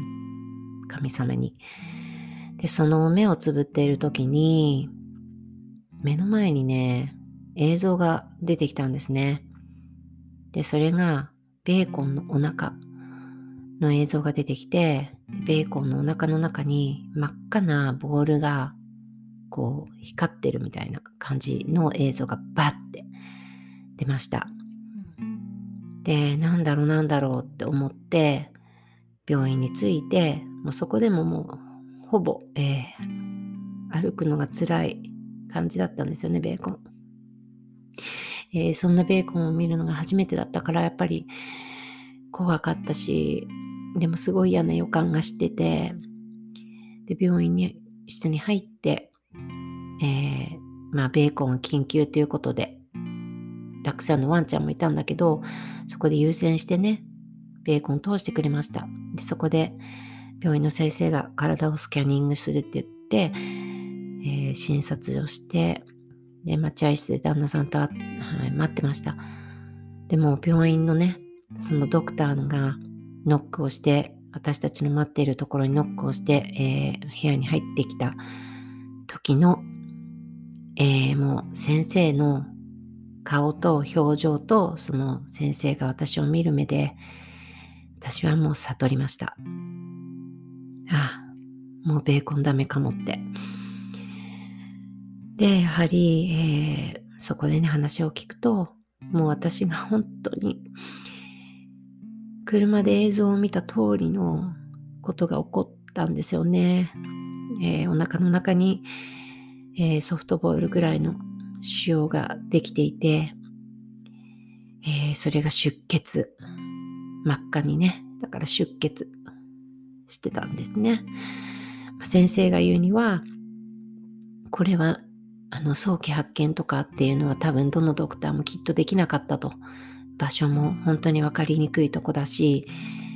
ましてとても危険なところにその、うん、塊ができてしまっていました。えー、もう、ベーコンは、あのー、とっても苦しそうで、私はもう旦那さんとずっとこのことについて話し合っていた痛痛みがあるのにねその痛みがんといや要はがんなんですよねキャンサーでキャンサーとかのそういう痛みをやはりずっとずっと味わせてしまうのは私ともうそれは人間のエゴだと私はもう私も旦那さんもそこは同じ考えでだったんですねだから、えー、旦那さんとそこで最後に話し合って、えー、一番辛い、えー、決断を下しました。えー、一番きっと今は良かった決断だったと思うけど、その時はもう心がもうちぎり、ちぎられるっていうのかな。本当にもう細かくちぎられてしまうぐらいの、えー、思いだったんですね。本当につらかった。えー、でも今は、えー、天国へ行って平安の中で神様のところに行って痛みもなく走り回ってるっていうふうにもう分かってるんですがやはりここでの学びというかベーコンからえー、神様を通してベーコンから受け取ったメッセージが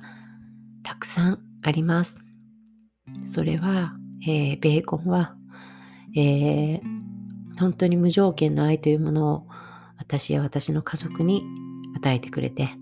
で本当にねベーコンはもうみんなに愛されてみんなに愛されて本当に。でそして私のインスタグラムでもよく登場してたから本当にそのインスタでもあのつながっている方たちからのメッセージとか、えー、私の、えー、今受講生さんプログラムを取っている受講生さんからも、えー、たくさんのボイスメッセージとかメッセージ、ね、中には涙を一緒に、え流してくれているシスターズのね人がえー、メッセージいただきました。もう感謝でしかないです。本当に。で、まずその無条件の愛というものはベーコンから学んで、人間っていうのはやはり頭で分かっていても無条件の愛っていうのはとっても体現しにくいものだと思いませんか？頭では分かっているんですよね。その見返りの見返りを求めてはいけないっていうこととそその見返りを求める愛じゃなくてもう本当に無条件の愛というね、うん、アンコンディショナルラブっていう。でも私たちはやはりそのエゴとの付き合いとかいろんな、えー、人間の中にはそういうものがあるからやはりその無条件っていうところで本当に一番の一番の愛の究極の愛っていうのがその無条件の愛なんだけどそこが、えー、やはりベーコンは、えー、本当に与えてくれたんですよね。えー、許す許すということ無条件に愛するということそして癒す癒してくれるということ癒すということ。いつでも何があってもどんなにな状況下でも、えー、ベーコンは寄り添ってくれたこと。本当にそれが私や私の家族にとっての恵みでした、えー、今姿がないということでやはりそこが、うん、どうしてもねまだ寂しくて寂しくて仕方がないんですけど、えー、今回その無条件ないということとあと一つこれがメッセージとして私が受け取ったことは、私はその今、その受講生さんがいるんですけれども、その受講生さんとの本当に、えー、心のつながりっていうのを、このベーコンが、えー、また改めて、えー、実感させてくれました。えたまにね、こうやってビジネスとかをやっていたり、SNS で発信をしている立場だと、たまに自分は何をやってるんだろうとか、自分のその生きがいとか、自分のその目的っていうのがたまにわからなくなることがあるんですよね。みんな多分ビジネスオーナーさんならあると思う。今こういうことここでいいのかなとか、自分にそそこに自分に自信が持てなくなる時とか、やはりあると思うんですよ。ない人なんていないと思う。でも、その、そのね、そういうふうに思ってる時は、やはり成長している証だとは思うんだけど、その、思その、起きている時っていうのは私たちは受け取ることが難しいんですよね、メッセージとして。えー、だからそのね、受講生さんにメッセージをもらったりとか、こうやって私のが悲しいって選択をしていること、悲しい感情も選択をする。ただ悲しいに流されるんじゃなくて私は悲しみたくて悲しんでいます。悲しい感情を選択して自分が今ベーコンとのそのベーコンに起きたことについて悲しみたくてまだそのベーコンにとってもとっても浸りたい自分がいてだから思いっきり悲しんでるんですね。うん。あの、もう本当に毎日がその号泣だし、えー、でもその時も悲しみを選んでいます。自分の感情というものを本当に感じることっていうのがすごく今、えー、体現、経験しています。でも悲しみはとても愛情に似ているっていうのも私はそう思っていて悲しみの感情っていうのは私はある意味人を本当につなげてくれるものなんだと今回、えー、これ本当にベーコンに学びました。ベーコンのことがあって本当に先ほども言ったように受講生さんとの絆がすごく自分でなんかこう深く感じたんですよね。こんなに、えー、私のことを思ってくれてるんだ。なんかそういうことを本当に感じました。本当にメッセージ一つ一つ心から、えー、受講生さんまたはインスタでつながっている方あとはビジネスシスターズの、まあ、私のコーチを通して出会ったビジネスのシスターズのソウルメイトの、えー、シスターズの方たちからも本当にメッセージ、温かいメッセージをいただいて、本当に、この私のこの今の感情を一緒に感じてくれた。本当に感謝でしかなかったです。だから私はね、はあ、私はこういう仲間を増やしていきたいんだ。これだったんだ。っていうことが、本当にこの神様とそしてベーコンを通して、えー、受け取ったメッセージなんですね。皆さん家族とか、えー、友達以外で悲しみの感情とか嬉しさとか笑いもう笑い笑いね。もうただ本当に笑うとかそのもうバカなことを笑うとかうん、何でも言い合える仲間本当に自分の心をさらけ出してオープンにできて何でも話せる仲間そこにはジャッジとか shame とかっていうのが全くない世界。本当に自分が安心していられる世界仲間っていう仲間を皆さんは持っていますか、えー、私は今本当にその今受講生さんとの絆をそこにすごく感じていてだからこういう仲間を、えー、作っていきたいんだな、広げていきたいんだなと思ったんですね。えー、私はすごくスピリチュアルな、えー、人間です、えー、神様も信じていて、ユニバースの存在も信じているし、とにかく神様を信じています。皆さん人それぞれ信じているものはあるかもしれないけど、でもね、やっぱり目に見えないものとか、その現実っていうのを人間は見やすいんですよね。だけどよく考えてみてください。特に日本人の方は、えー、元旦になると初詣に行きますよね。なんで初詣に行くんでしょうか？なんででしょう？もしあなたが初詣に行くとしたらそれは何で初詣に行きますか？それは皆さん神様とどこかでつながっているからですよね。神様とどこかつながっている、つながっていたい。それはその神様を信じることによって自分が安堵な気持ちをね、得たいから。そして何かそこには見えない力っていうのが必ずあって、それを信じてみよう。信じたいっていう気持ちがあるからではないでしょうか。全く私はそこで、そのどんな信仰でもそこの見えない部分を信じるっていうところっていうそこは神様とつながるっていうそこは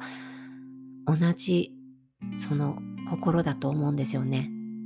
その神様は違ったとしてもその信仰心とかその心っていうのは同じだと思っています。だから皆さんは初詣に行って一年のそのご利益とかがあるようにとか健康な一年になりますようにとか神様にお祈りをしてると思うんですよ。そこで自分が安堵をこうもらってそこで安心したいっていう気持ちがあると思います。だけど普段になるとその元旦の時のその心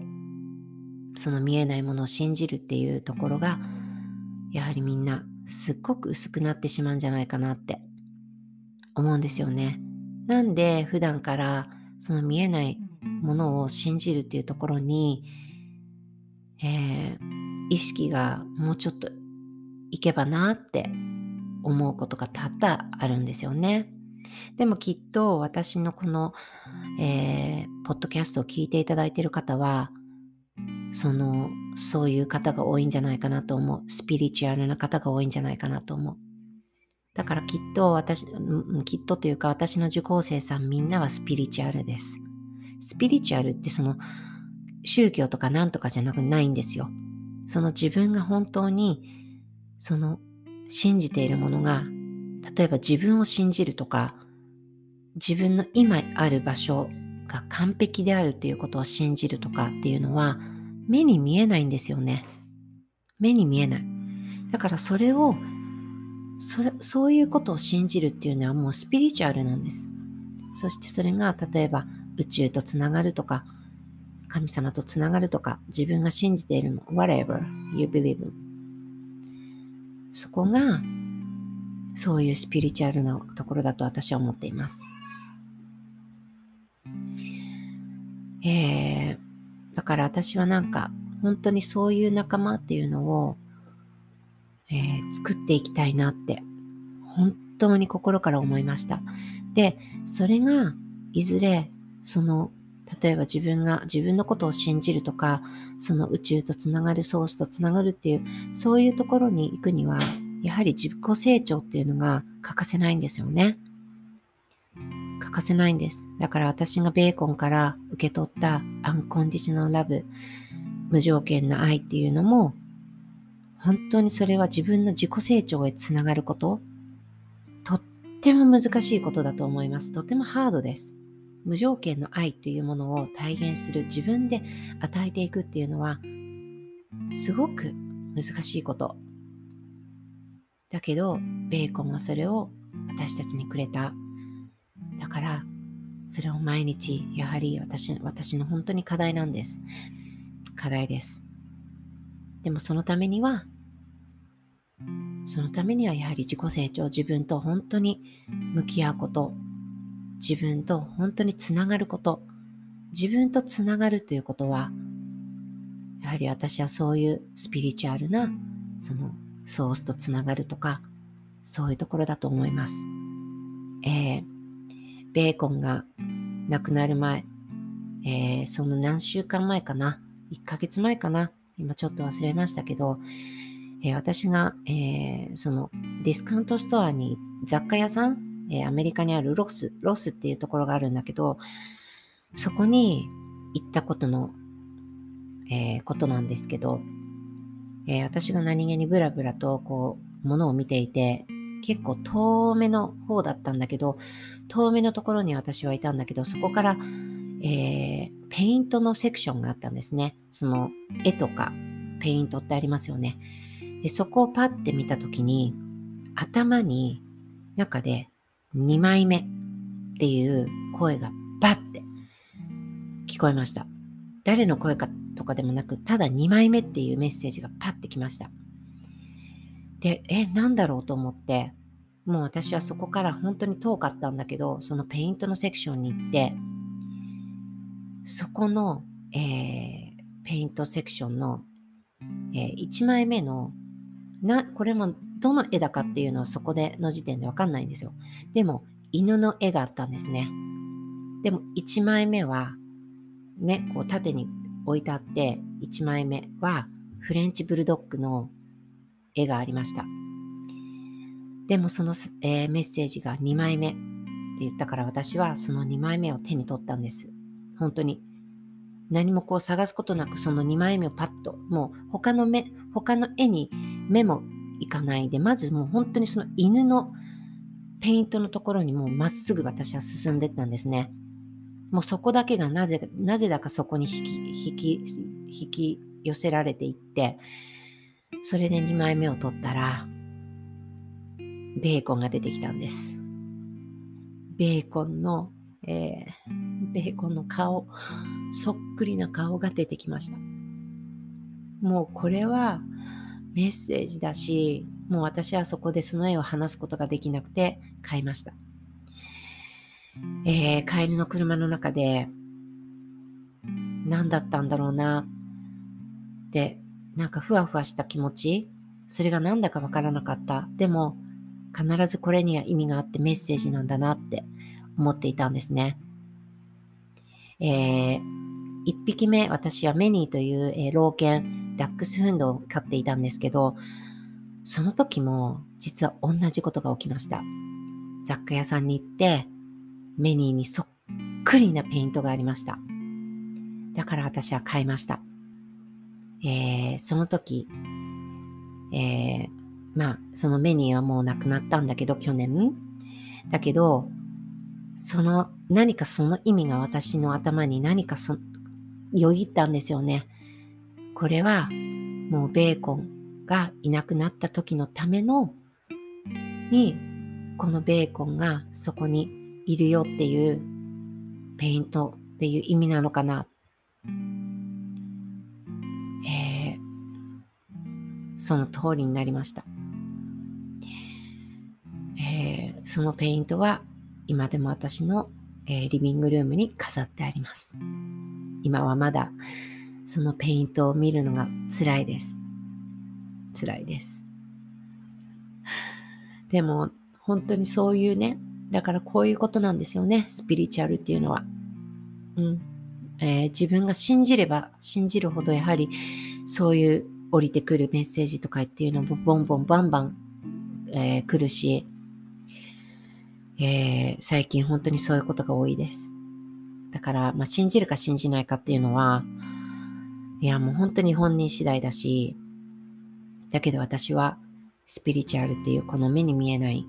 力、神様の力、ユニバースのそういうこと、そういうものを100%で信じている人間です。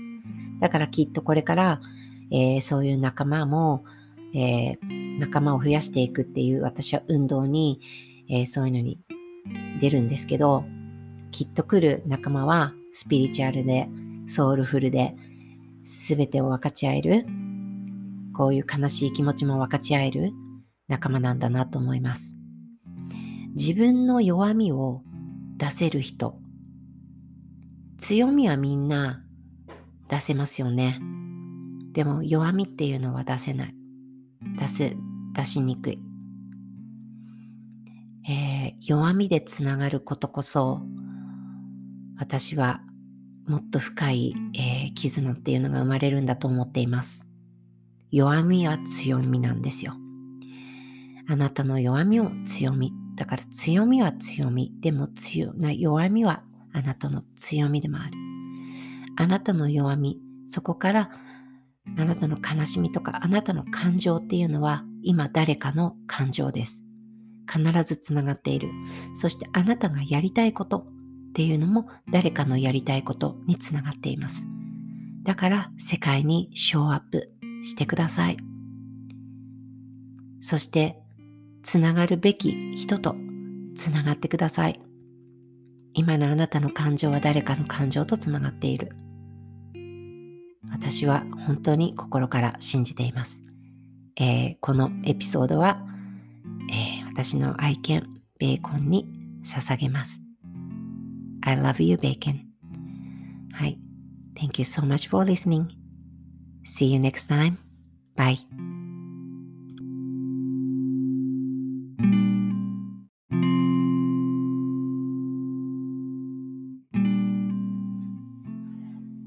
はい、皆さん、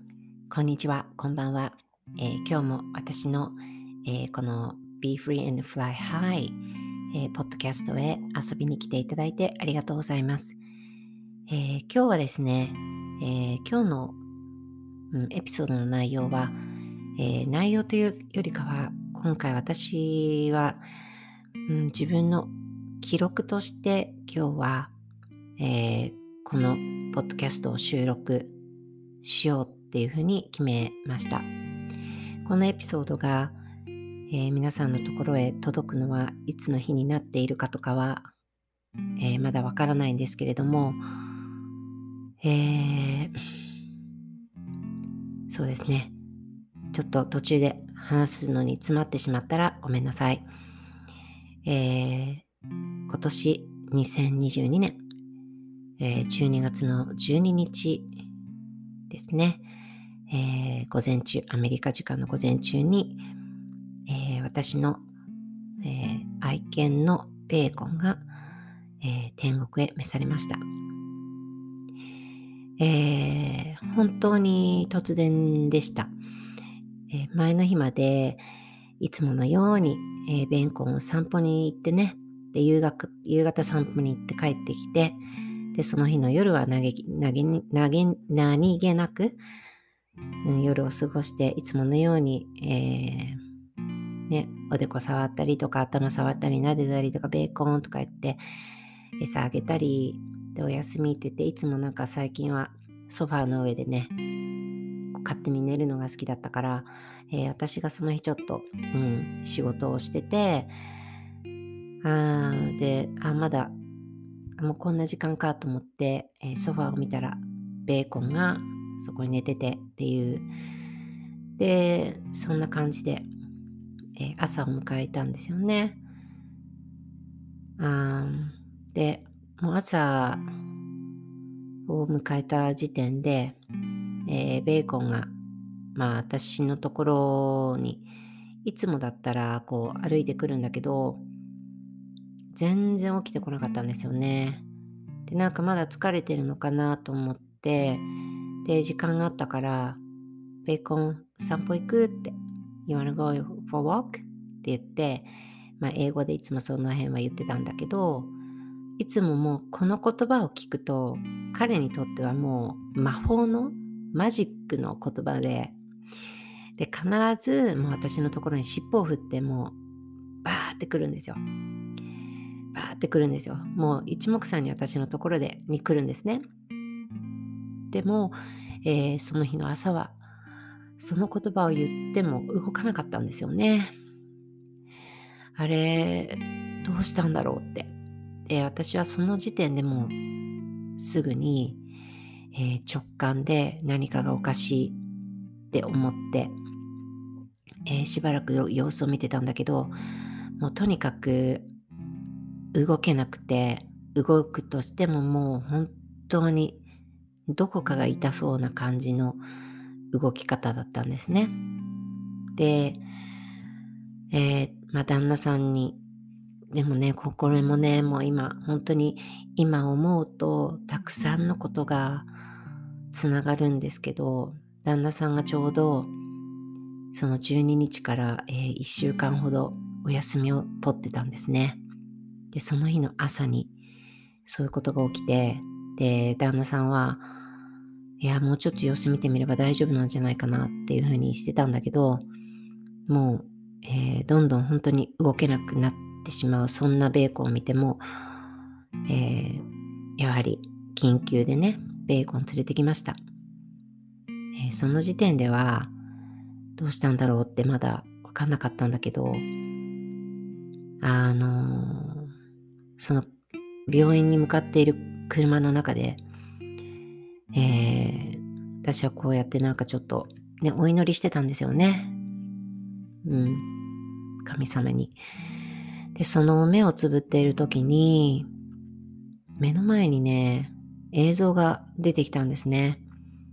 で、それが、ベーコンのお腹の映像が出てきて、ベーコンのお腹の中に真っ赤なボールが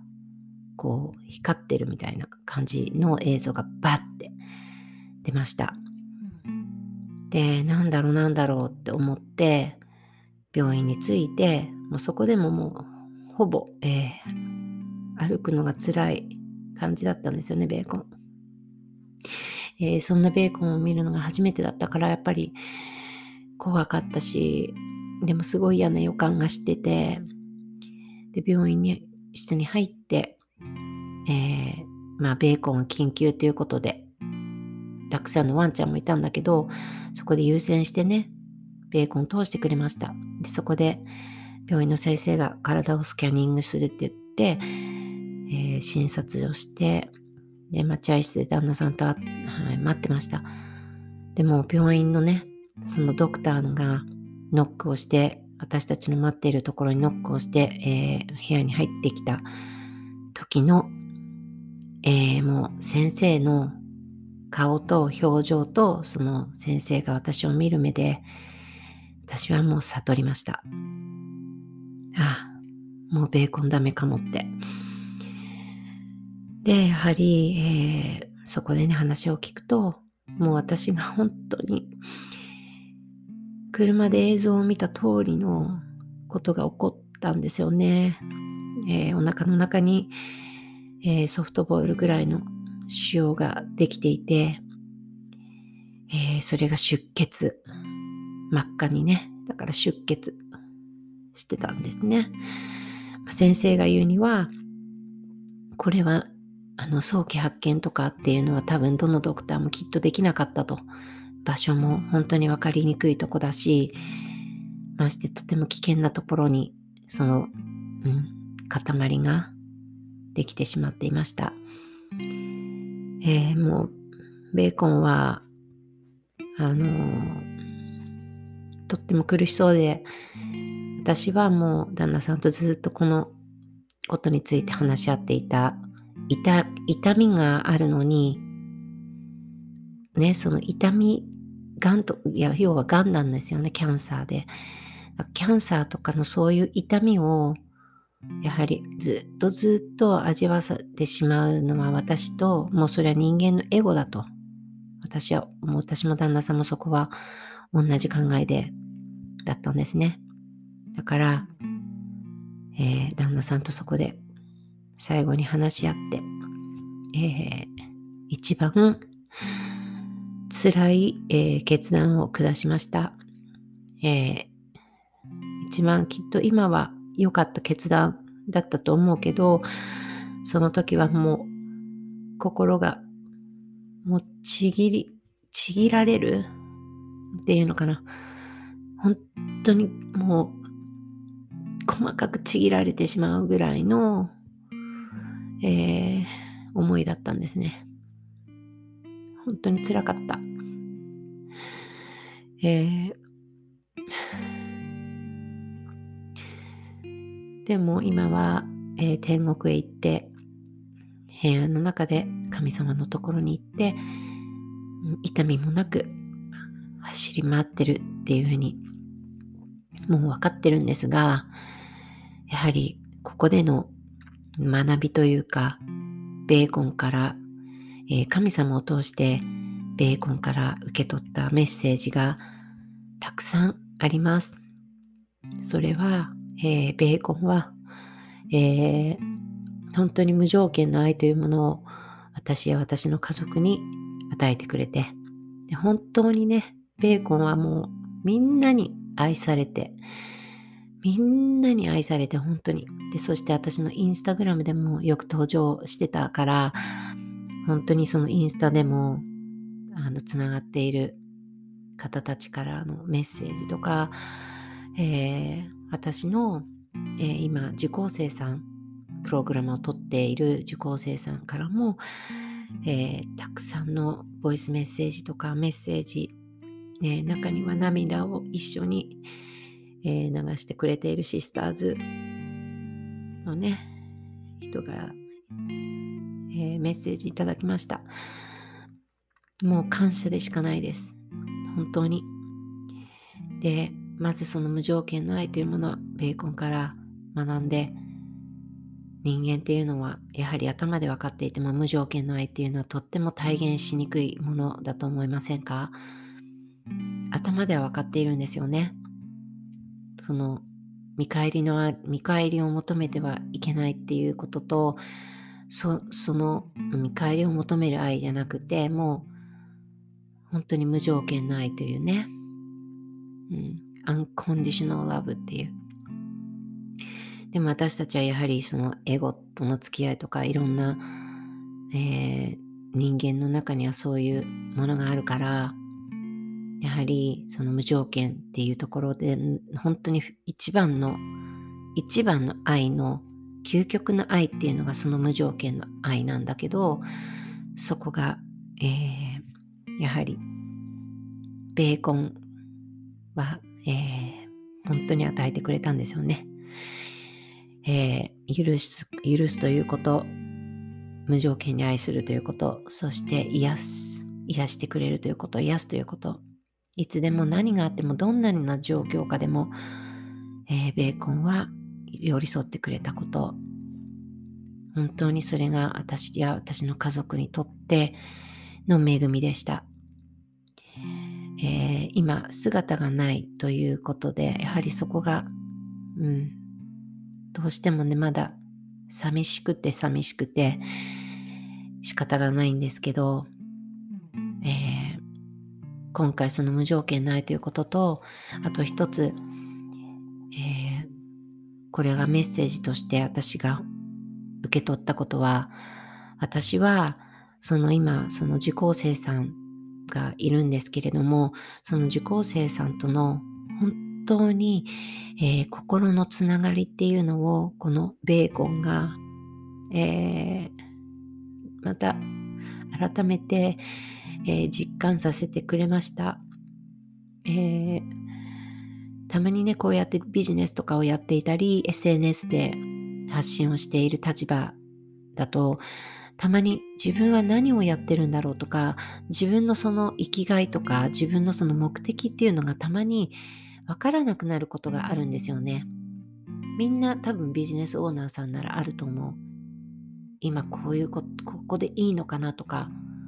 自分にそそこに自分に自信が持てなくなる時とかやはりあると思うんですよ。ない人なんていないと思う。でもそのそのねそういうふうに思ってる時はやはり成長している証だとは思うんだけどその思その起きている時っていうのは私たちは受け取ることが難しいんですよねメッセージとして。えー、だからそのね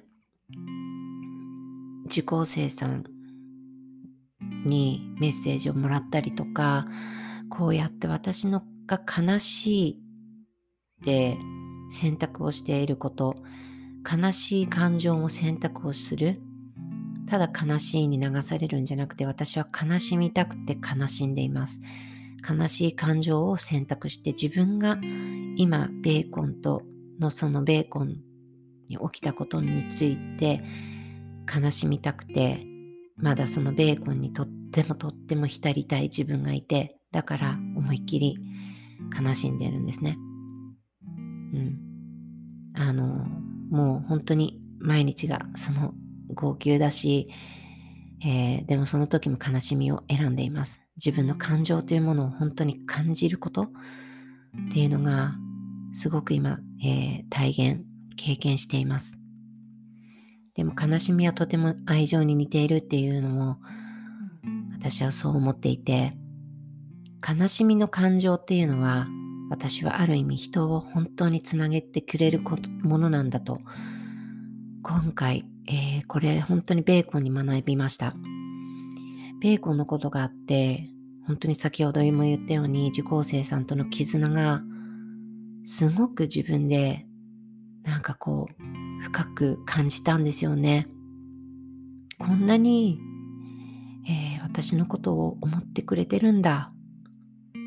なんかそういうことを本当に感じました。本当にメッセージ一つ一つ心からえー、受講生さんまたはインスタでつながっている方あとはビジネスシスターズの、まあ、私のコーチを通して出会ったビジネスのシスターズのソウルメイトの、えー、シスターズの方たちからも本当にメッセージ温かいメッセージをいただいて本当に、えー、この私のこの今の感情を一緒に感じてくれた？本当に感謝でしかなかったです。だから私はね、はあ、私はこういう仲間を増やしていきたいんだ。これだったんだ。っていうことが、本当にこの神様とそしてベーコンを通して、えー、受け取ったメッセージなんですね。皆さん家族とか、えー、友達以外で悲しみの感情とか、嬉しさとか、笑い、もう笑い、笑いね、もうただ本当に笑うとか、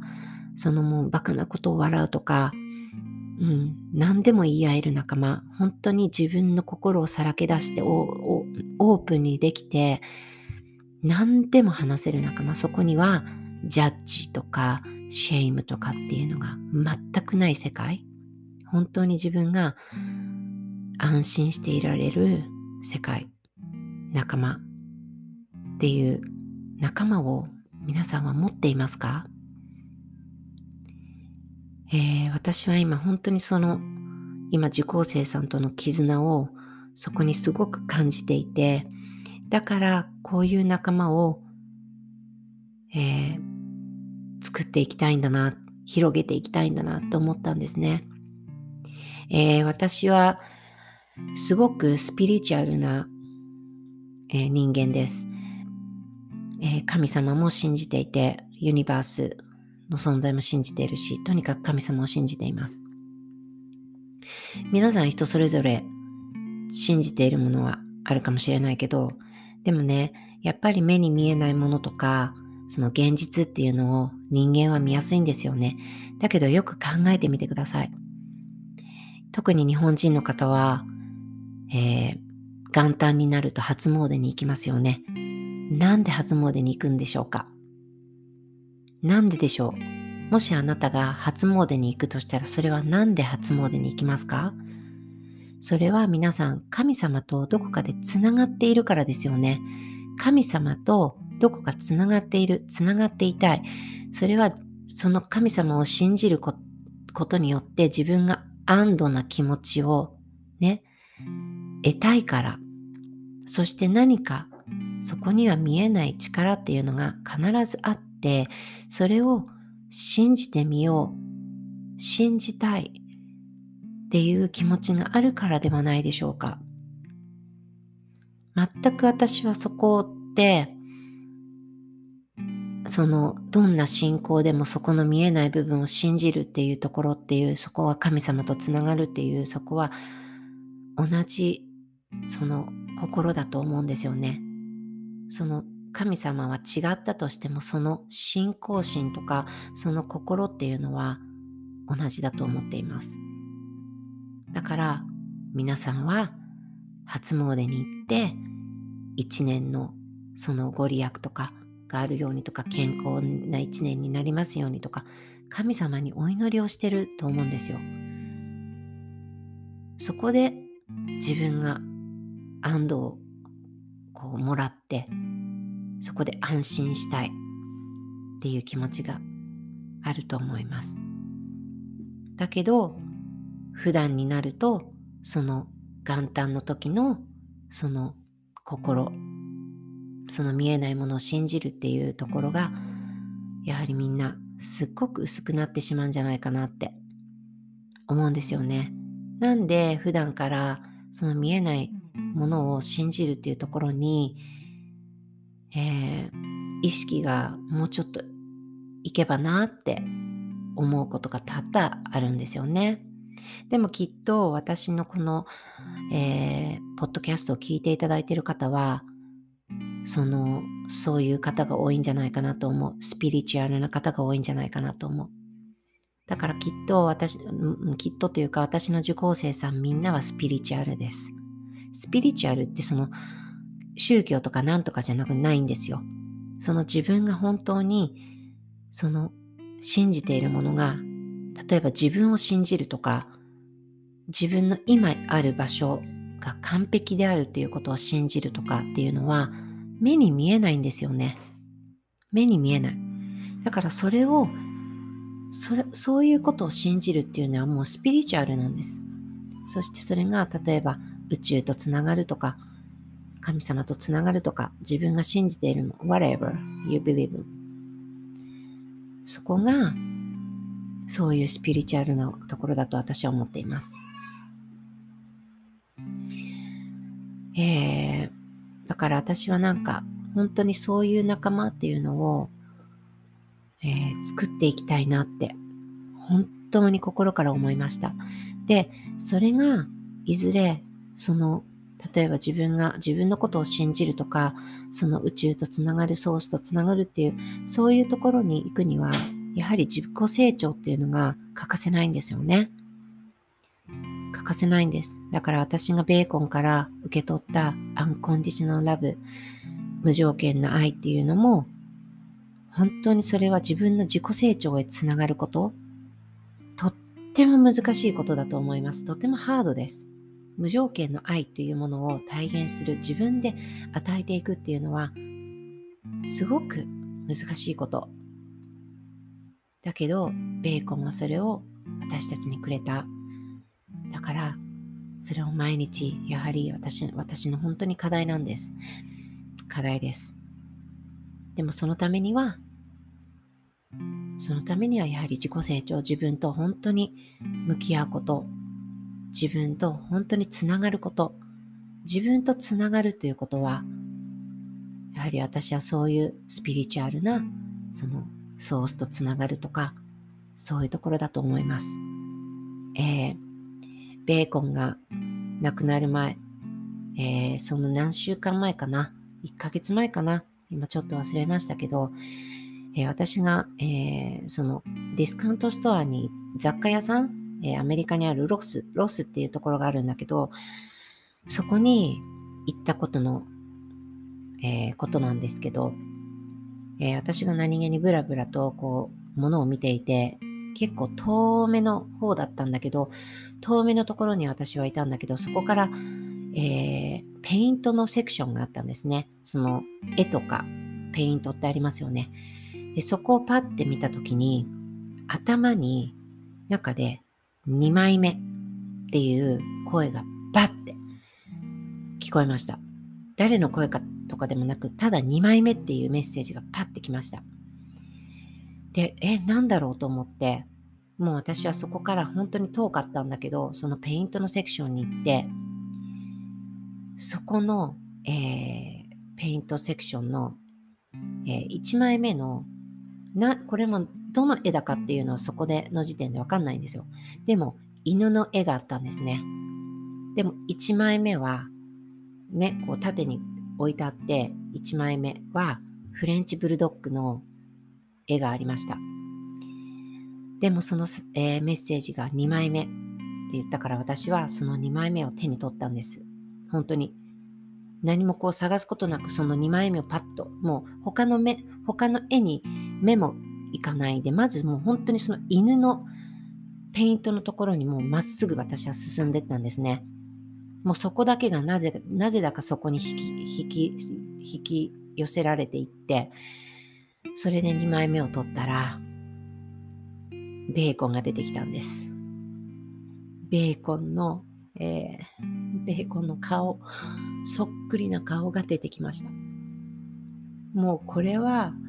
メッセージだし、もう私はそこでその絵を話すことができなくて買いました。えー、帰りの車の中で何だったんだろうなってなんかふわふわした気持ちそれが何だかわからなかったでも必ずこれには意味があってメッセージなんだなって思っていたんですね。えー、1匹目、私はメニーという、えー、老犬、ダックスフンドを飼っていたんですけど、その時も実は同じことが起きました。雑貨屋さんに行って、メニーにそっくりなペイントがありました。だから私は買いました。えー、その時、えー、まあ、そのメニーはもうなくなったんだけど、去年。だけど、その何かその意味が私の頭に何かそよぎったんですよね。これはもうベーコンがいなくなった時のためのにこのベーコンがそこにいるよっていうペイントっていう意味なのかな。え、その通りになりました。えそのペイントは今でも私の、えー、リビングルームに飾ってあります。今はまだそのペイントを見るのが辛いです。辛いです。でも本当にそういうね、だからこういうことなんですよね、スピリチュアルっていうのは。うんえー、自分が信じれば信じるほどやはりそういう降りてくるメッセージとかっていうのもボンボンバンバン、えー、来るし、